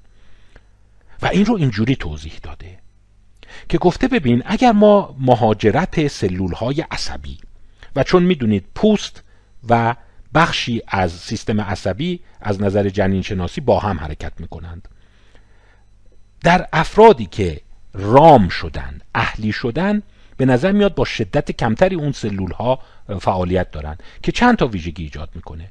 یکی به آدرنالشون کمتر می‌رسه. پس در واقع موجود کمتر هیجانیه آرومتره. به آمیگدالشون کمتر می‌رسه. پس کمتر میترسه و کمتر گاز می‌گیره. به, به صورت و پوزشون کمتر می‌رسه. در پوزشون شروع می‌کنه کوچک شدن دندانهای نیش تحلیل رفتن و اندامها سفید شدن. و در واقع چهره رو نگاه کنید چهره اهلی شدن شبیه کودکان میشه. هرچه چهرت کودکانه تر باشه خشونتت کمتره. و در واقع این مثال رو راجب انسان هم می‌زنند. که انسان چهرش اهلیه. دندونای تیز نداره پوزه نداره صورت پخه. البته دستامون سفید نشده. دومم نداریم. و نکنه یه فرایند اهلی شدن هم در انسان اتفاق افتاده. یعنی هوموساپینز ورژن یا چاپ یا انتشارات اهلی شده اون قبلی هاست اون قبلی هایی که دیدین در واقع ریموند دارت می‌گفت اینا همش با سنگ می‌زدن تو سرکله هم که الهام بخش اودیسه 2001 استنلی کوبریک بود. شروع کرده اینجوری شدن. به قول خارجی ها the way هر وقت گربه اینجوری دیدی از این ملوسک ها که به اینا اصطلاحا این دستای سفید دارن. اینایی که شکمشون سفیده دستاشون سفید شده. دیدین یاد عرایز من بیفتین. پس الان قرار شد دو جا یاد عرایز من بیفتین. یکی وقتی استخون در واقع مغز قلم نوش جان می‌کنید یکی وقتی اینا رو دیدید که این دستای سفید این چه جالبه. چون موجودات وحشی خیلی کم دستای سفید دارند. دیدن توی انواع پستانداران اونایی که فرم وحشی هستن. حالا اسب نمی‌دونم گرگ گربسانان وحشی هست چرندگان وحشی هست چارپایان وحشی هست اندامای انتهایشون سفید نیست. اونایی که اهلی شدن سفیدی توش پیدا میشه. چه توی اسب چه توی گاو و چه توی این گربه ها اینا پس یه فرایندی از رام شدن یا اهلی شدن توشون بوده. اون خیلی خطریاشون کم کم شدن رفتن. پس یاد حرف من بیفته. اینم گربه بیمارستان روزبه ما هست. خب اگر این ادعا درست باشه شواهدی ازش وجود داره یا نه؟ یه مرور سریع بکنم. مثلا اومدن دیدن که خب اگر بگیم این پوزه کوچیک میشه چهره نازک میشه به سمت چهره کودکانه میره چیزی که ما بهش میگیم عرض چهره به ارتفاع چهره یا FWHR ناشی از فرایند اهلی شدن در نخستی ها باید باشه. لاقل ادعای رنگ هم اینه که در گونه انسان حالا این رو دستمایه انگ و در واقع به قول معروف تبعیض تو, تو انسان ها قرار ندید. این یک گرایش آماری است. دلیل نمیشه شما انتخاب های زندگیتون رو بر این مبنا بذارید. ولی اونایی که چهره های باریکتر دارن که در واقع به سمت چهره کودکانه میره پوزه های کوچکتر دارن اومده بررسی کرده. مثلا تو کیا؟ توی بازیکنان تیم هاکی. در بازیکنان تیم هاکی دیده هر چقدر چهرهشون پهنتره. یعنی اون ویژگی های اهلی شدن کمتره تعداد فول های بیشتری رو مرتکب میشن تو بازی. امکان خشونتشون بیشتره. شما ضریب زاویه خط رو ببینید یه همبستگی داره در تیم هاکی کانادا با پهن بودن چهرهشون. ادمونتون، مونترال، کالگری، ونکوور و تیمای مختلف رو بررسی کرده. دیده اونایی که پنالتی مرتکب میشن. عصبانی میشن چوبو می‌زنن چهره پهنتری دارن. نشون میده پس یه روندی وجود داره که مثل اینکه هرچی چهرهمون باریکتر میشه و اون به سمت آنچه که بلیایف اهلی شدن چهره مینامه میریم خشونتمون کمتر حالا دیگه نمی‌دونم این چقدر صحت داشته باشه. بعضیا ممکنه بگن این خطای آماریه ولی در حال ارزش بالینی نداره. یعنی اگر خواستید با یکی دوست بشید خیلی ارز چهرش نگرانتون نکنه. ولی یه روندی یه ترندی اینجا ما می‌بینیم. باز مشابه این رو در بین دانشجویان دانشگاه ولفگانگ گوته در این مقاله Personality and Individual Differences به سال 2016 می‌بینیم که 96 دانشجو و همچنین 41 زندانی در ابراخ در واقع مرکز اقامتگاه بازداشتگاه ابراخ رو بررسی کرده و باز متوجه شده که هرچی چهره نسبت به عرض چهره نسبت به ارتفاع صورت بیشتر هست. رفتارهای ضد اجتماعی و پرخاشگرانه بیشتره. که شما ضریب زاویه رو البته با شیب ملایم در این اسلاید می‌بینید. میگم حالا دیگه انتخاب با شماست بخوایم بپذیرین یا نه. خب حالا ریچارد رنگهام چی می‌گفت؟ بشر رو کی اهلی کرده؟ یعنی اونایی که اهل همکاری نبودن اونایی که اهل مشارکت نبودن اونایی که خودخواه بودن خشونت طلب بودن با قلدری می‌خواستن بزنن تو سر کله اون یکی ها و خوراکیشون رو از چنگشون درارن اینا توسط اون گروهی که اهلی بودن از بین رفتن. این ادعای در واقع گودنس پارادوکس ریچارد رنکام هست. و حالا می‌فهمید چرا اسم کتاب رو گذاشته تناقض خوبی. معنیش اینه. آدم ملایما آدم خوبا آدمای اهل ایثارگری و از خودگذشتگی اونایی که قرار همکاری کنند کوآپریشن کنند با خشونت خشنها و خودخواه رو نفله کردند و از بین بردن. این نظریه گودنس پارادوکس ریچارد رنگهامه. برای همین بهش میگه تناقض خوبی. میگه در طی تاریخ بشر خودش خودش رو اهلی کرده. چجوری خودش رو اهلی کرده؟ اونایی که اهل این بودن ببین هم نوعتو نکش. عصبانی نباش. یه ذره خودتو کنترل کن. چرا همش به این و اون حمله می‌کنی؟ خوراکی تو با بقیه تقسیم کن. اونا با هم دسته تشکیل دادن. اونی که این کارو نمی‌کرده توسط این آدم خوبا با خشونت از بین رفته. یعنی با هم قرار گذاشتن. ببین اون داره خیلی اذیت می‌کنه خیلی قلدری می‌کنه خیلی پررویی می‌کنه. نه خوراکیشو تقسیم می‌کنه خیلی بددهنه با همه دعوا می‌کنه همش همه رو می‌زنه. خب یه شب که خوابه با هم میریم با سنگ می‌زنیم تو سرش میکشیمش. ظاهرا این ادعاست. حالا با سنگ می‌زنیم میکشیمش روایت افراتیشه می‌تونه خیلی ساده باشه باش معاشرت نمی‌کنیم از دست میندازیمش بیرون دیگه بهش غذا نمیدیم بذار تنهایی هر کاری می‌خواد بکنه اونم نفله شده. در صورتی که اون یکی ها با هم دسته تشکیل دادن. پس ادعای ریچارد رنگهام اینه. همکاری کننده ها. هی گروه تشکیل دادن با هم همکاری کردن غیر همکاری کننده ها رو نفله کردن رد کردن انداختن بیرون. و اینجوری بشر به تدریج خود اهلی سازی توش اتفاق افتاده. خود اهلی سازی باعث شده دندوناش کوچیک بشه صورتش به نوعی نازک بشه پوزش تحلیل بره چنگش ضعیف بشه ناخوناش ضعیف بشه. ولی در عین حال پس چجوری اینا از پس اون قلدره بر اومدن؟ خب اون قلدره که باید بتونه اینا رو بکشه. میگه نه اینا دست به یکی می‌کردن دیگه.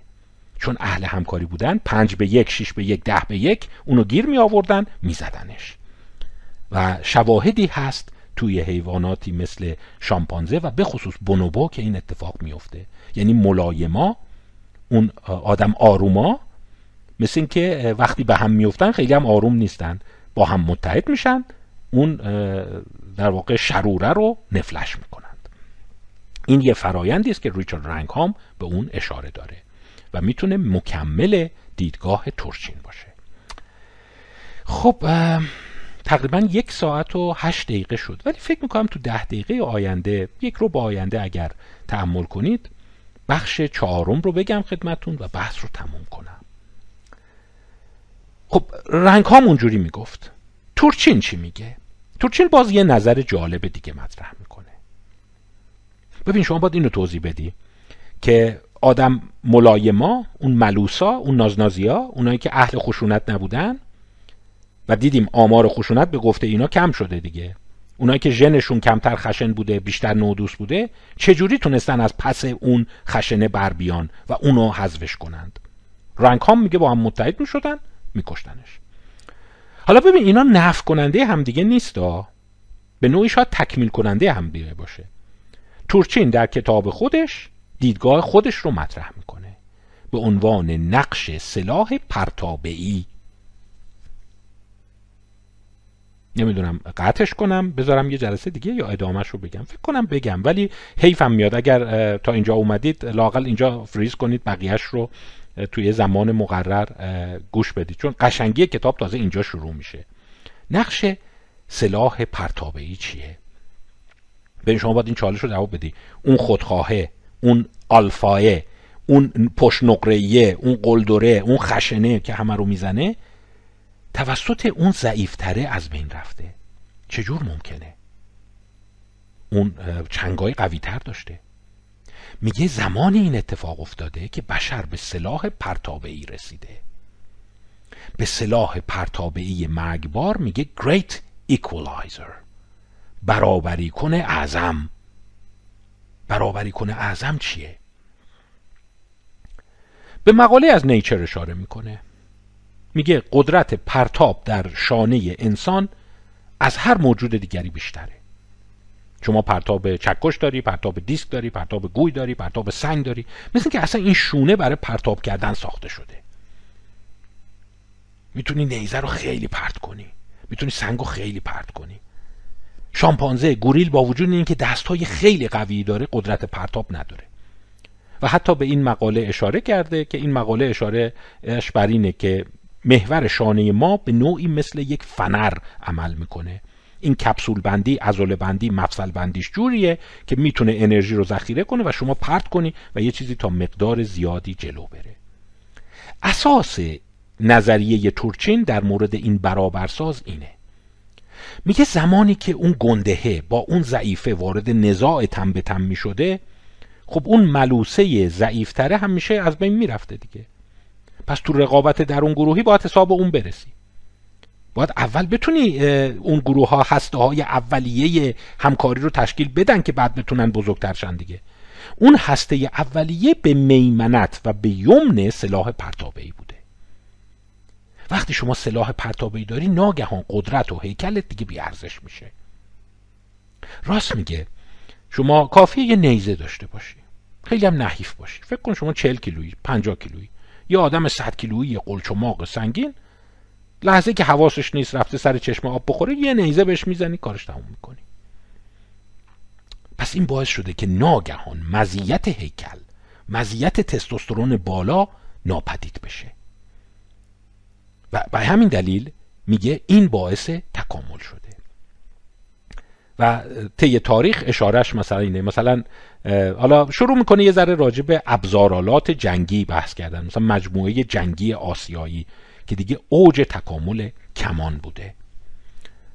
اینو نمی‌دونستم. میگه این تیر کمان هایی که هخامنشی ها داشتن بعد پارتی ها داشتن اشکانیان داشتن و همینجور اومده به سمت اینایی که به خصوص تو منطقه آسیای میانه شکل گرفته یه کمان مرکب بوده. توش استخوان بوده توش اون پی تاندون های حیوانات بوده رودشون بوده چرم بوده همه اینا رو با هم مخلوط می‌کردن. یک قاب خیلی قوی میساختن یک زه خیلی قوی میساختن که می‌تونسته تیر رو 400 متر پرتاب کنه حتی آهن رو سوراخ کنه و بره تو. میگه وقتی این ساخته میشه ناگهان مزیت هیکل و فیزیولوژی آسیب می‌بینه. و بشر می‌تونسته با جسه ضعیفتر با شجاعت کمتر چون از راه دور تیر مینداختی بحثاش حالا قشنگه. ممکن شما بگین یه قسمتاش دیگه داستان سراییه چون یه سری شواهد پیدا کرده که آره وقتی کمان اختراع میشه برابری تو جوامع بیشتر میشه. جوامعی که کماندار داشتن بیشتر برابر بودن و کمتر خشن بودن. و تیر و کمان و اینا یه چیزیه که از حدود در واقع چند ده هزار سال پیش پیدا میشه. پس وقتی می‌تونه سلاح مرگبار پیدا بکنه. سلاح مرگبار و پرتابه این دوتا کنار همه. مرگبارش چیه؟ چندی پیش که شما یادتون باشه یکی از قهرمانان و قولهای بدنسازی توسط یه نوجوان شاید 16 ساله با چاقو کشته شد. یادم حتی دستمایه تعجب خیلی ها شده بود. آقا چطور تو با اون هیکل گندت یه 16 ساله تو رو کشته؟ خب سلاح مرگبار داشته دیگه یه چاقو زده بهش. تورچین اومده دیده سلاحهای مرگبار تقریبا از هفتاد هزار سال پیش پیدا شدن. حتی یه عدد دقیق میگه هفتاد یک هزار سال پیش. یعنی یک چاقوی پیدا شده که دنده اره‌ای داشته که اگه اینو تو پهلوی یکی فرو می‌کردی میکشیدی بیرون احتمالا طرفو میکشته. یعنی با یه ضرب میکشتتش. شما در نظر بگید با دست خالی خیلی سخته یکی رو با یه ضرب بکشی.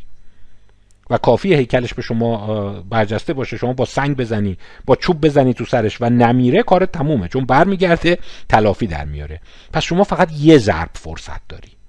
پس باید سلاحی داشته باشی که یه بار ناقا... در واقع قافل یا به قول بعضی ها ناقافل بزنیش و همون ضربه مرگبار باشه. میگه تقریبا یه چیزی حدود هفتاد هزار سال پیش سلاحهایی پیدا میشه که با یه ضرب می‌تونسته طرف رو بکشه. چه پرتابه ای چه چاقوی تیز سنگ تراش داده شده. چون فلز که نبوده سنگ دندانه دار که تو گردنش فرو می‌کردن و اینا. و بازم نکته جالبی میگه راست میگه. این تو این فیلم های هالیوود شما خیلی باور نکنید. دیدین یه هیکلی هست همه رو می‌زنه. در عمل اون اتفاق نمیفته یه تکتیر انداز نحیف از پشت یکی از ستونا می‌تونه دخل اون آدمو بیاره. اون بیشتر رامبو بازی هالیووده. یعنی هیکل شما در مقابل سلاح پرتابه‌ای دیگه هیچ فایده ای نداره. نه شجاعتت نه قلدرید نه نترسید. از دور اصلا حواست نیست از راه دور یکی میزندت و میگه این دوتا باعث شد که ناگهان ما به سمت برابری بریم. و این برابری هر چقدر سلاح مرگبار و پرتابهی بیشتر بوده اون جامعه خشونت بین گروهیش کم شده همبستگیش بیشتر شده و همکاری بالاتر رفته. این رو دیگه از شواهد انسانشناسی و تاریخی اشاره فصل پنجمش جالب اصلا عنوان فصل رو نگاه کنید اشاره به این دیدگاه داره. God made men. خداوند انسان را آفرید. And Sam Colt made them equal. و سم کولت منظور ساموئل کولته آنها را برابر کرد. خداوند انسان را آفرید و ساموئل کولت آنها را برابر کرد. عنوان فصل پنجمشه. نکته ایه. قابل تعمله فکر می‌کنم بهش بیاندیشید. How early humans suppressed alpha males. چگونه انسانهای اولیه اون نرهای آلفا را مهار کردند. سم کلت می‌دونین دیگه؟ ساموئل کلت سازنده کلت این اسلحه کمری. این تو قرن 18 هم کلت رو می‌سازه و همونجا جالبه. به خانوم ها به افرادی که جسه ضعیفتر داشته میگه اصلا نگران جسه طرف نباش. من کلتی برات میدم می‌ذاری تو جیبت می‌ذاری اون پشت قایم می‌کنی. یه لحظه در میاری هر چقدر اون هارت پورت کرد و گردن کلفتی کرد یه تیر خلاصش می‌کنی کارش تمومه. و خیالت راحت باشه با یه تیر سری میزنیش. و اصطلاح این ضرب المثل آمریکایی‌ها بود که دیگه نگران هیکل و نترسی و قلدری طرف نباش. هر چقدر ترسو و نحیف و ریز باشی با یه دونه اسلحه میزنیش. کافیه فقط قافل گیرش کنی. پس برخلاف این فیلم های وسترن که شما می‌بینی مثلا خیلی چیزه نه یارو داره آب می‌خوره یارو خوابه نمی‌دونم داره غذا می‌خوره دیگه پشت سرش که نمی‌بینی یه لحظه ترورش می‌کنی و با اون سلاح مرگبار میزنیش. خب پس داستان ساموئل کلتش این شد که این رو میگه. میگه از حدود پس برگردیم به داستان. بشر اولیه خشن بوده گرگ آدمی بوده. از حدود هفتاد هزار سال پیش سلاحهای مرگبار پیدا میشه. سرنیزه ای که با یه بار زدن طرف کارش تمومه با اون دنده هایی که روش گذاشتن. و بعد سلاح پرتابه پیدا میشه نیزه تیر و کمان. و بعد هرچی اینا میره جلوتر مثل اینکه برابری بیشتر میشه و همکاری افزایش پیدا می‌کنه. حتی اشاراتی داره به این مسئله توی تاریخ. البته میگم من اصراری ندارم اینا رو بپذیرید فقط برای الهام گرفتن خوبه. مثلا اشاره می‌کنه که اگر شما تمدن آسوری رو نگاه کنید چیزی حدود دو سه مثلا سه هزار تا سه هزار و پونصد سال پیش بوده.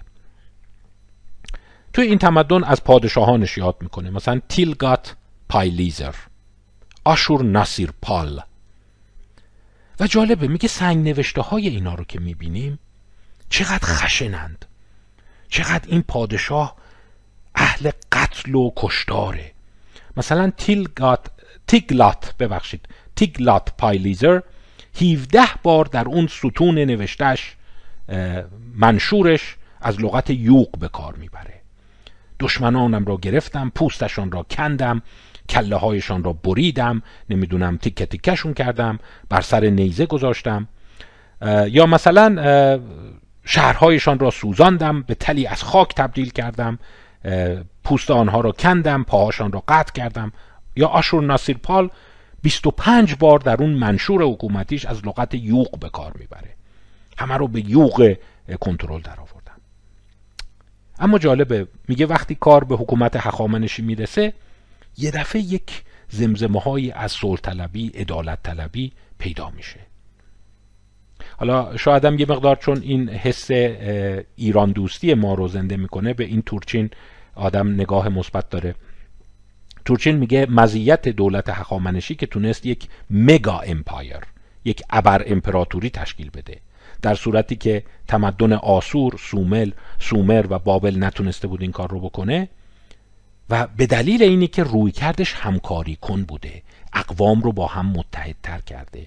برابری تو اون امپراتور امپراتوری در مقایسه با امپراتوری آسوری خیلی بیشتر بوده. خشونت درون گروهی کمتر بوده. و چرا کمتر بوده؟ او مدعی برای اینکه اینا استادان استفاده از سلاحهای پرتابه‌ای بودند. کماندار بیشتر داشتند. حالا وارد یه سری داستانهای قشنگ میشه. مثلا آسوریا اونقدر خوب نمی‌تونستن با تیر و کمان کار کنن. اولا دو نفری سوار اسب می‌شدن.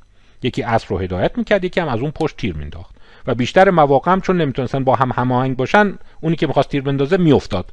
از رو اسب میافتاد در صورتی که سواران هخامنشی هم خودشون اسب رو هدایت می‌کردن هم کمانهای بهتری داشتن. همین کمانی که اینجا نام می‌بره Asian War Complex. میگم ممکنه شما بگین این خیلی داستان سراییه ولی خب یه سری شواهد پیدا کرده و بعد اومده نشون داده طی تکامل هرچی سلاح پرتابه‌ای بیشتر شده اون قوم ها با هم همکاری کنه بیشتری شدن با هم دوستانه تر شدن و به نظر میاد شکل گرفته. حالا این بخشی از نظریه او هست. باز در انتهای مبحث به چند تا کتاب و اثرهایی که تو کتاب بهش اشاره کرده اشاره کنم که همسو با این هست.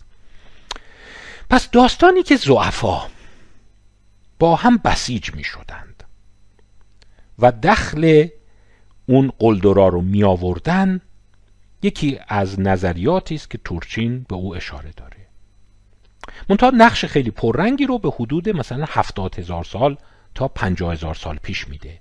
یعنی زمان تکامل سلاحهای پرتابه اما معترفه که این روند از خیلی وقت پیش شروع شده که بچه ها قلدری نکن داد نزن هم نوع تو نکش. بیا با هم قرار بذاریم. من شما رو نمی‌کشم تو منو نمی‌کشی به بچه های هم آسیب نمی‌زنیم با هم متحد میشیم اون قوی هیکله رو نفلش می‌کنیم. این فرایند فقط مال سی هزار سال پیش نبوده. یه شمه هایی میاد که از خیلی قبل شروع شده و این بوده که تمدن بشر رو ساخته.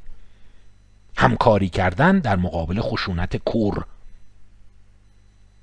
و البته ژن با مفهوم ژنتیکی دیگه نه آگاهانه. یعنی اونی که ژن همکاری کنندگی داشته اونا بقا پیدا کردن. به کتاب قشنگی اشاره می‌کنه کریستوفر بوم Hierarchy in the Forest. سلسله مراتب در جنگل. The Evolution of Egalitarian Behavior. تکامل رفتار برابری طلبانه. کریستوفر بوم از اون نظریه پردازای تقریبا شاید بگم روسویست یعنی هابزی نیست. میگه از خیلی وقت پیش از دو سه میلیون سال پیش بشر شروع کرده هم تو نکش. باش متحد شو. باش متحد شو خونش رو نریز خون اون قلدره رو بریز. میگه در شامپانزه ها و بونوبوها این رویه پیدا میشه. اینا دسته هایی تشکیل میدن که زعفا ضعیفترها از نظر جسه با هم متحد می شدند علیه اون قلدره. و تا یکی می‌خواسته قلدری کنه میکشتنش پایین. غذا بهش نمی‌دادن. از قبیله مینداختنش بیرون.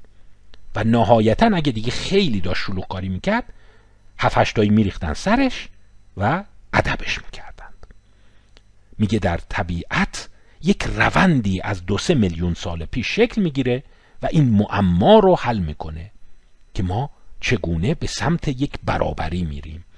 برابری صلح میاره صلح و برابری و همکاری قدرت میاره.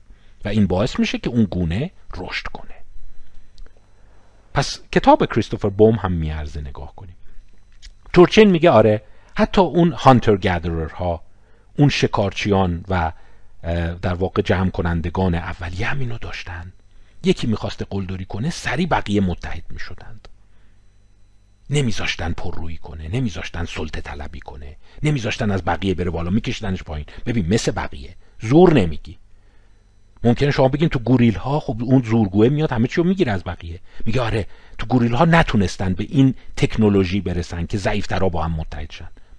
ولی به نظر میاد این رگه از بونوبوها از شامپانزه ها از استرالوپتیکا شروع میشه و با کشف سلاح پرتابه‌ای و نفله کردن اون قلدرها به گفته ریچارد رنگهام سرعت می‌گیره. و برای همینه که ما بخشی از ژنتیک و بیولوژی ما همکاری کنه و خشن نیست. برای همین ما به هرچی رفتیم تو تکامل جلوتر خشونت کم شده. این حرف استیون پینکره. خب باز یک چند تا چیز بگم براتون.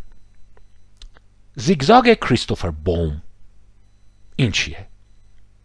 کریستوفر بوم گفتیم همینه. ببین اصلا عنوان کتاب خیلی قشنگه. The Evolution of Egalitarian Behavior. تکامل رفتار برابری طلبانه مساوات طلبانه. میگه در طی تاریخ تکامل طبیعی بشر ما یک زیگزاگ داریم که خشونت و برابری به صورت یک زی انگلیسی طی کرده. تو دسته های نخستی های اولیه استرالوپتیکا شبیه گوریل ها بوده. برابری اینقدر نبوده. سلسله مراتب بوده. قلدرا به پایینی ها زور می‌گفتن. چند همسری بوده. اونی که اون بالا بوده همه ماده رو جمع می‌کرده اون پایینی ها هیچی بهشون نمی‌رسیده.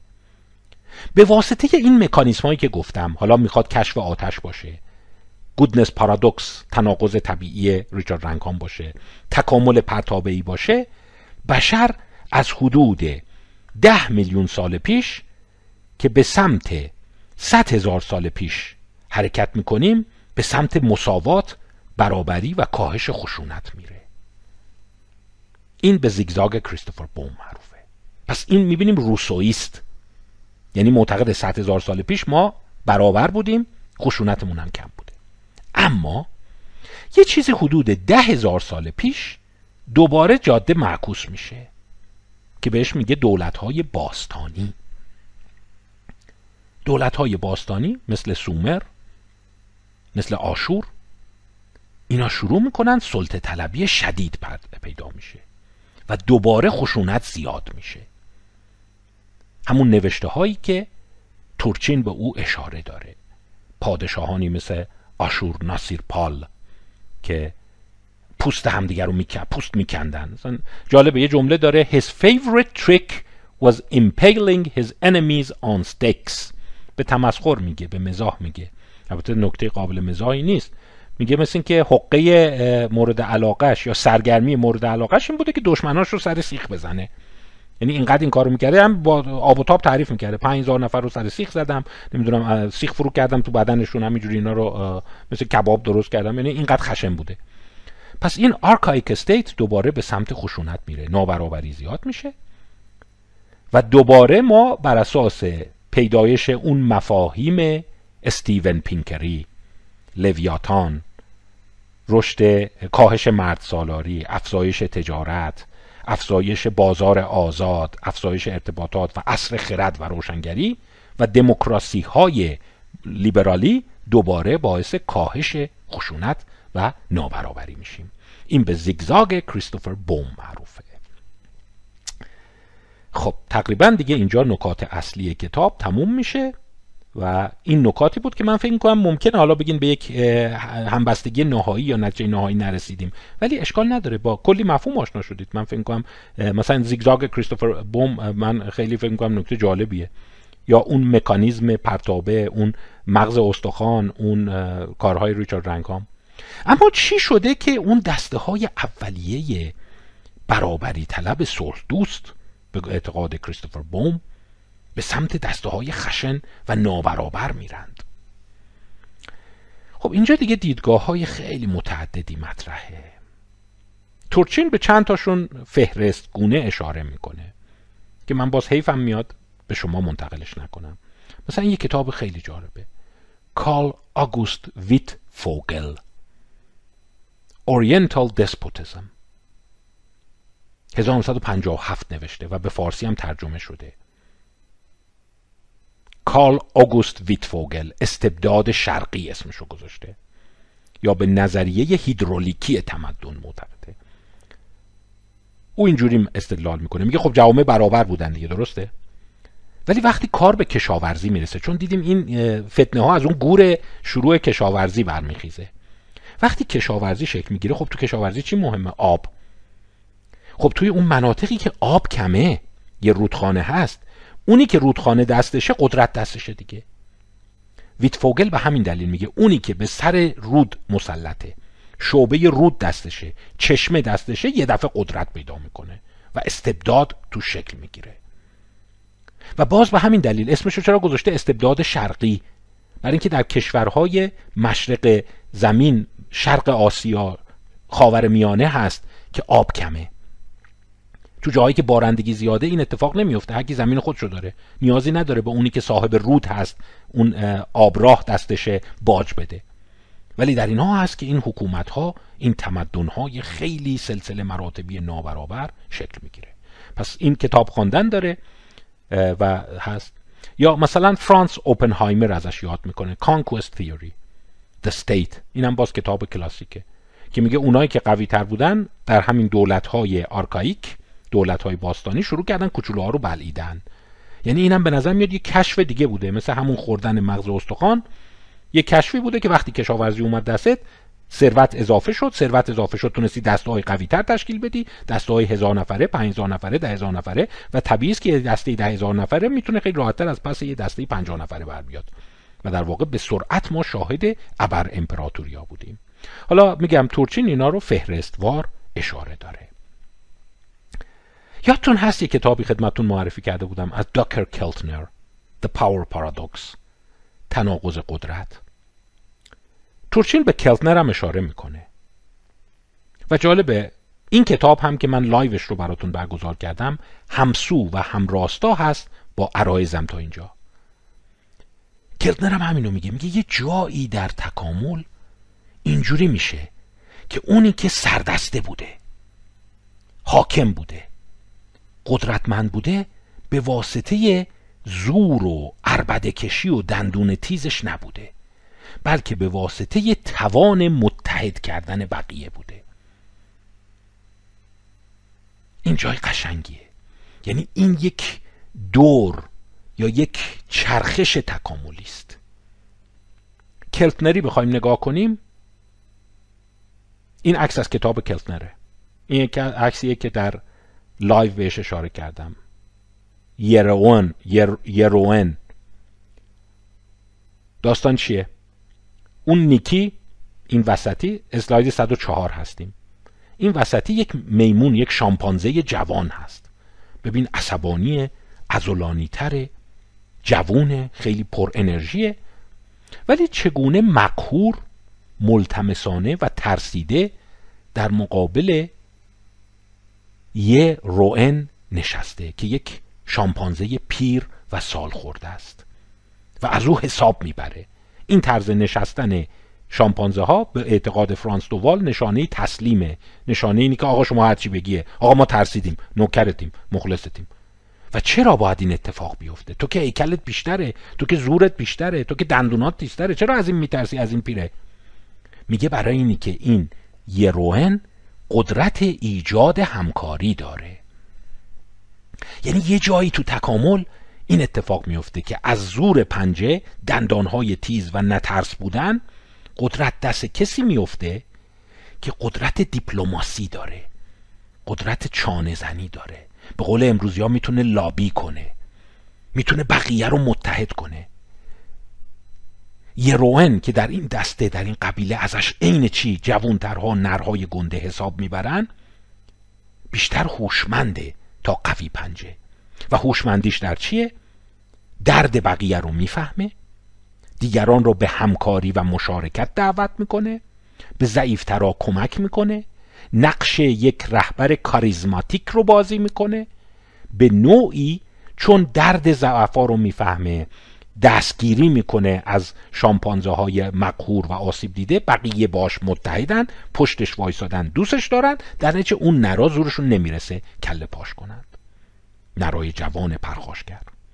پس یه رگه ای ما ببینیم که از دو سه میلیون سال پیش پیدا شده و از همین دو سه میلیون سال پیش به نوعی همدلی، همکاری، درک، سیاست بر زور پنجه شروع می‌کنه جلو افتادن. اگر فرانس دووال و روسوی ها رو نگاه کنیم اینا ادعا می‌کنن از دو سه میلیون سال پیش این اتفاق افتاده. ولی هابزی ها مثل استیون پینکر میگن نه این یه پدیده جدیده. حالا تورچین رفته اون وسط چسبیده از زمان پرتابعی رو میگه. شاید هفتاد هزار سال رو میگه پنج هزار سال رو میگه. در مقابل افرادی مثل استیون پینکر میگن بعد از نئولیبرالیزم اومده بعد از لیبرالیزم تجارت آزاد قوانین آدام اسمیت در واقع استوارت میل جان لاک اینا بودن که بشر رو به سمت تلطیف برداشتن و الا ذات بیولوژیک بشر شروره ما هنوزم شروریم. اینی که شر نداریم به خاطر لویاتانه به خاطر نئولیبرالیزمه به خاطر افزایش سرمایه به خاطر کاپیتالیزم مدرنه. در صورتی که تورچین یه ذره زمان رو می‌بره عقبتر و روسوی ها دیگه می‌برن به دو میلیون سال پیش. میگن اینو نگاه کن. البته به عکس استناد نمی‌کنن. این تو رفتار اینا هست. و راست میگه این یه روئن ببین چه هوشمند نشسته. حتی اینجوری نشسته. داره تحمل می‌کنه داره فکر می‌کنه. من جواب اینو چی بدم؟ و اگه اون بخواد به این حمله کنه یارکشی میشه. درسته ممکنه اون قوی ترین نر دسته باشه. ولی اون مظلوما ساکت نمیمونن. بسیج میشن حالشو می‌گیرن. پس این تغییر تکاملی بوده. حالا کلتنر یه مفهوم دیگر هم مطرح می‌کنه آ که اگر یادتون باشه گفتم رابین دانبار به اون مفهوم جایگاه رازآلود اشاره می‌کنه. میگه شاید یه بخشش هم این بوده. یک رازآلودگی پیدا میشه. یک نوع حس معنوی پیدا میشه. یعنی اون قدرتمنده فقط بسیج نمی‌کرده بقیه رو. در دل اونها آو ایجاد می‌کرده. واله می‌شدند سرگشته می‌شدند. به عبارت دیگر ما در جوامع بشری یک ترانزیشن یک انتقال قدرت داریم. از زور بازو و سرپنجه و دندان تیز به کسی که می‌تواند انسانها را بسیج کنه متحد کنه و در دل اونها آو بیافرینه و گروه هایی که آو بیشتر ایجاد می‌کنند گروه های آو کمتر رو نفله می‌کنند. و این توانایی در ژنتیکشون میره. امیدوارم گرفته باشن قشنگ نظریه. حالا بس بحث سر اینه که کجا این اتفاق افتاده و چقدر تو ژن ما رفته. روسویا میگن دو میلیون سال پیش بوده. یکی ها میگن تو ژنمون نرفته. و به دلیل همین وقایع 200 سال گذشته است. بعد از عصر روشنگری بعد از عصر انقلاب فرانسه است. چیزی که استیون پینکر میگه. خب قول چند تا کتاب بهتون دادم. اینو به زودی خدمتون معرفی می‌کنم. به خصوص که یه فصلی داره. آ اینم یادم رفت. تو این کتاب جالبه. مقدمش رو تقدیم کرده به بونوبوهای ماده. چون میگه به نظر میاد شروع این مسئله که ببین بیا همکاری کنیم. همدیگر رو نکشیم. و اگر هم قراره کسی رو بکشیم حال کسی رو بگیریم اون قلدره باشه اون بیادبه باشه اون خشنه باشه. این سیاست در بنوباهای ماده ظاهر میشه و به نظر میاد در رگه ما وجود داره. یه فصل قیل قشنگ داره. ساپولسکی اونو نوشته. اینو جداگانه به صورت یه فایل تقدیم می‌کنم خدمتتون. روسو با دوم که یک جهش ناگهانی در بابونهای یه منطقه رو اشاره می‌کنه که به دلیلی به دلیل یک سطل آشغال و بعد شیوع سل گاوی یه تعداد از نرهای خشن کشته میشن میمیرن و بعد قدرت دست ماده ها و زعفا میفته و اون ها و کمتر جنگجوها یه دفعه یک سیستم مشارکتی درست می‌کنند و ناگهان اهلی میشند این رو هم خدمتتون خواهم گفت. کتاب بسیار بحثانگیز داگلاس فرای و ریان آیسلر رو معرفی خواهم کرد خدمتتون. ریان آیسلر یک روشنفکر تاثیرگذار روسویی است. که کتاب معروفی داره The Chalice and the Blade جام و تیق اصلا فکر کنم اسمش گویاست. تیق سمبل اون جنگ و مرد سالاری خشنه و جام اون شالس محصول همکاری و نوعی رفاقت و همبستگی مادران است. Beyond War کتاب داگلاس فرای هست ورای جنگ. و او یک کتابی که اینم حرف نداره. دارم تقریبا تمومش می‌کنم. اینم خدمتتون معرفی خواهم کرد. از آزر گات. آخرین اثر آزر گات.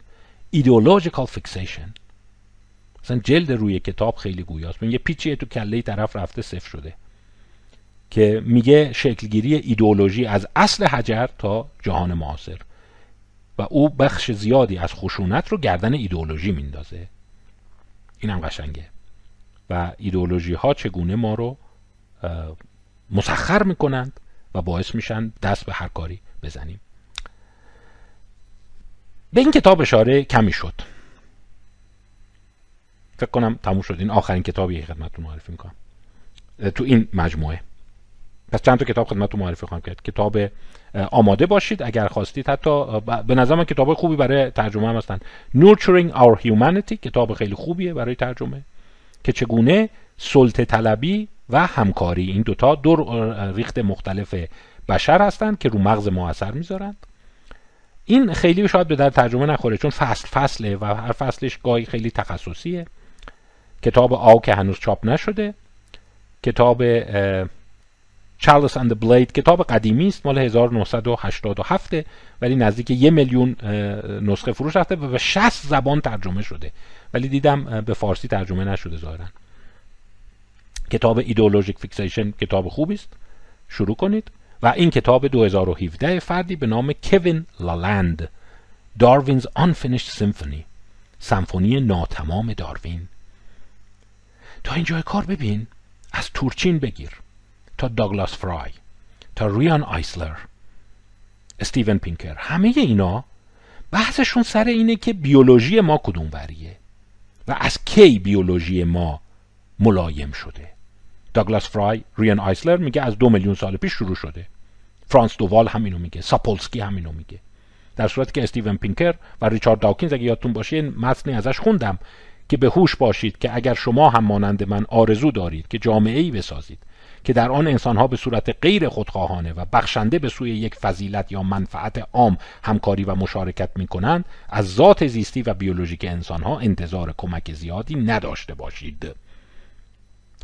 که زیرا ما خودخواه به دنیا میاییم یعنی ژن ما ذات و سرشت ما کاملا خودخواهه.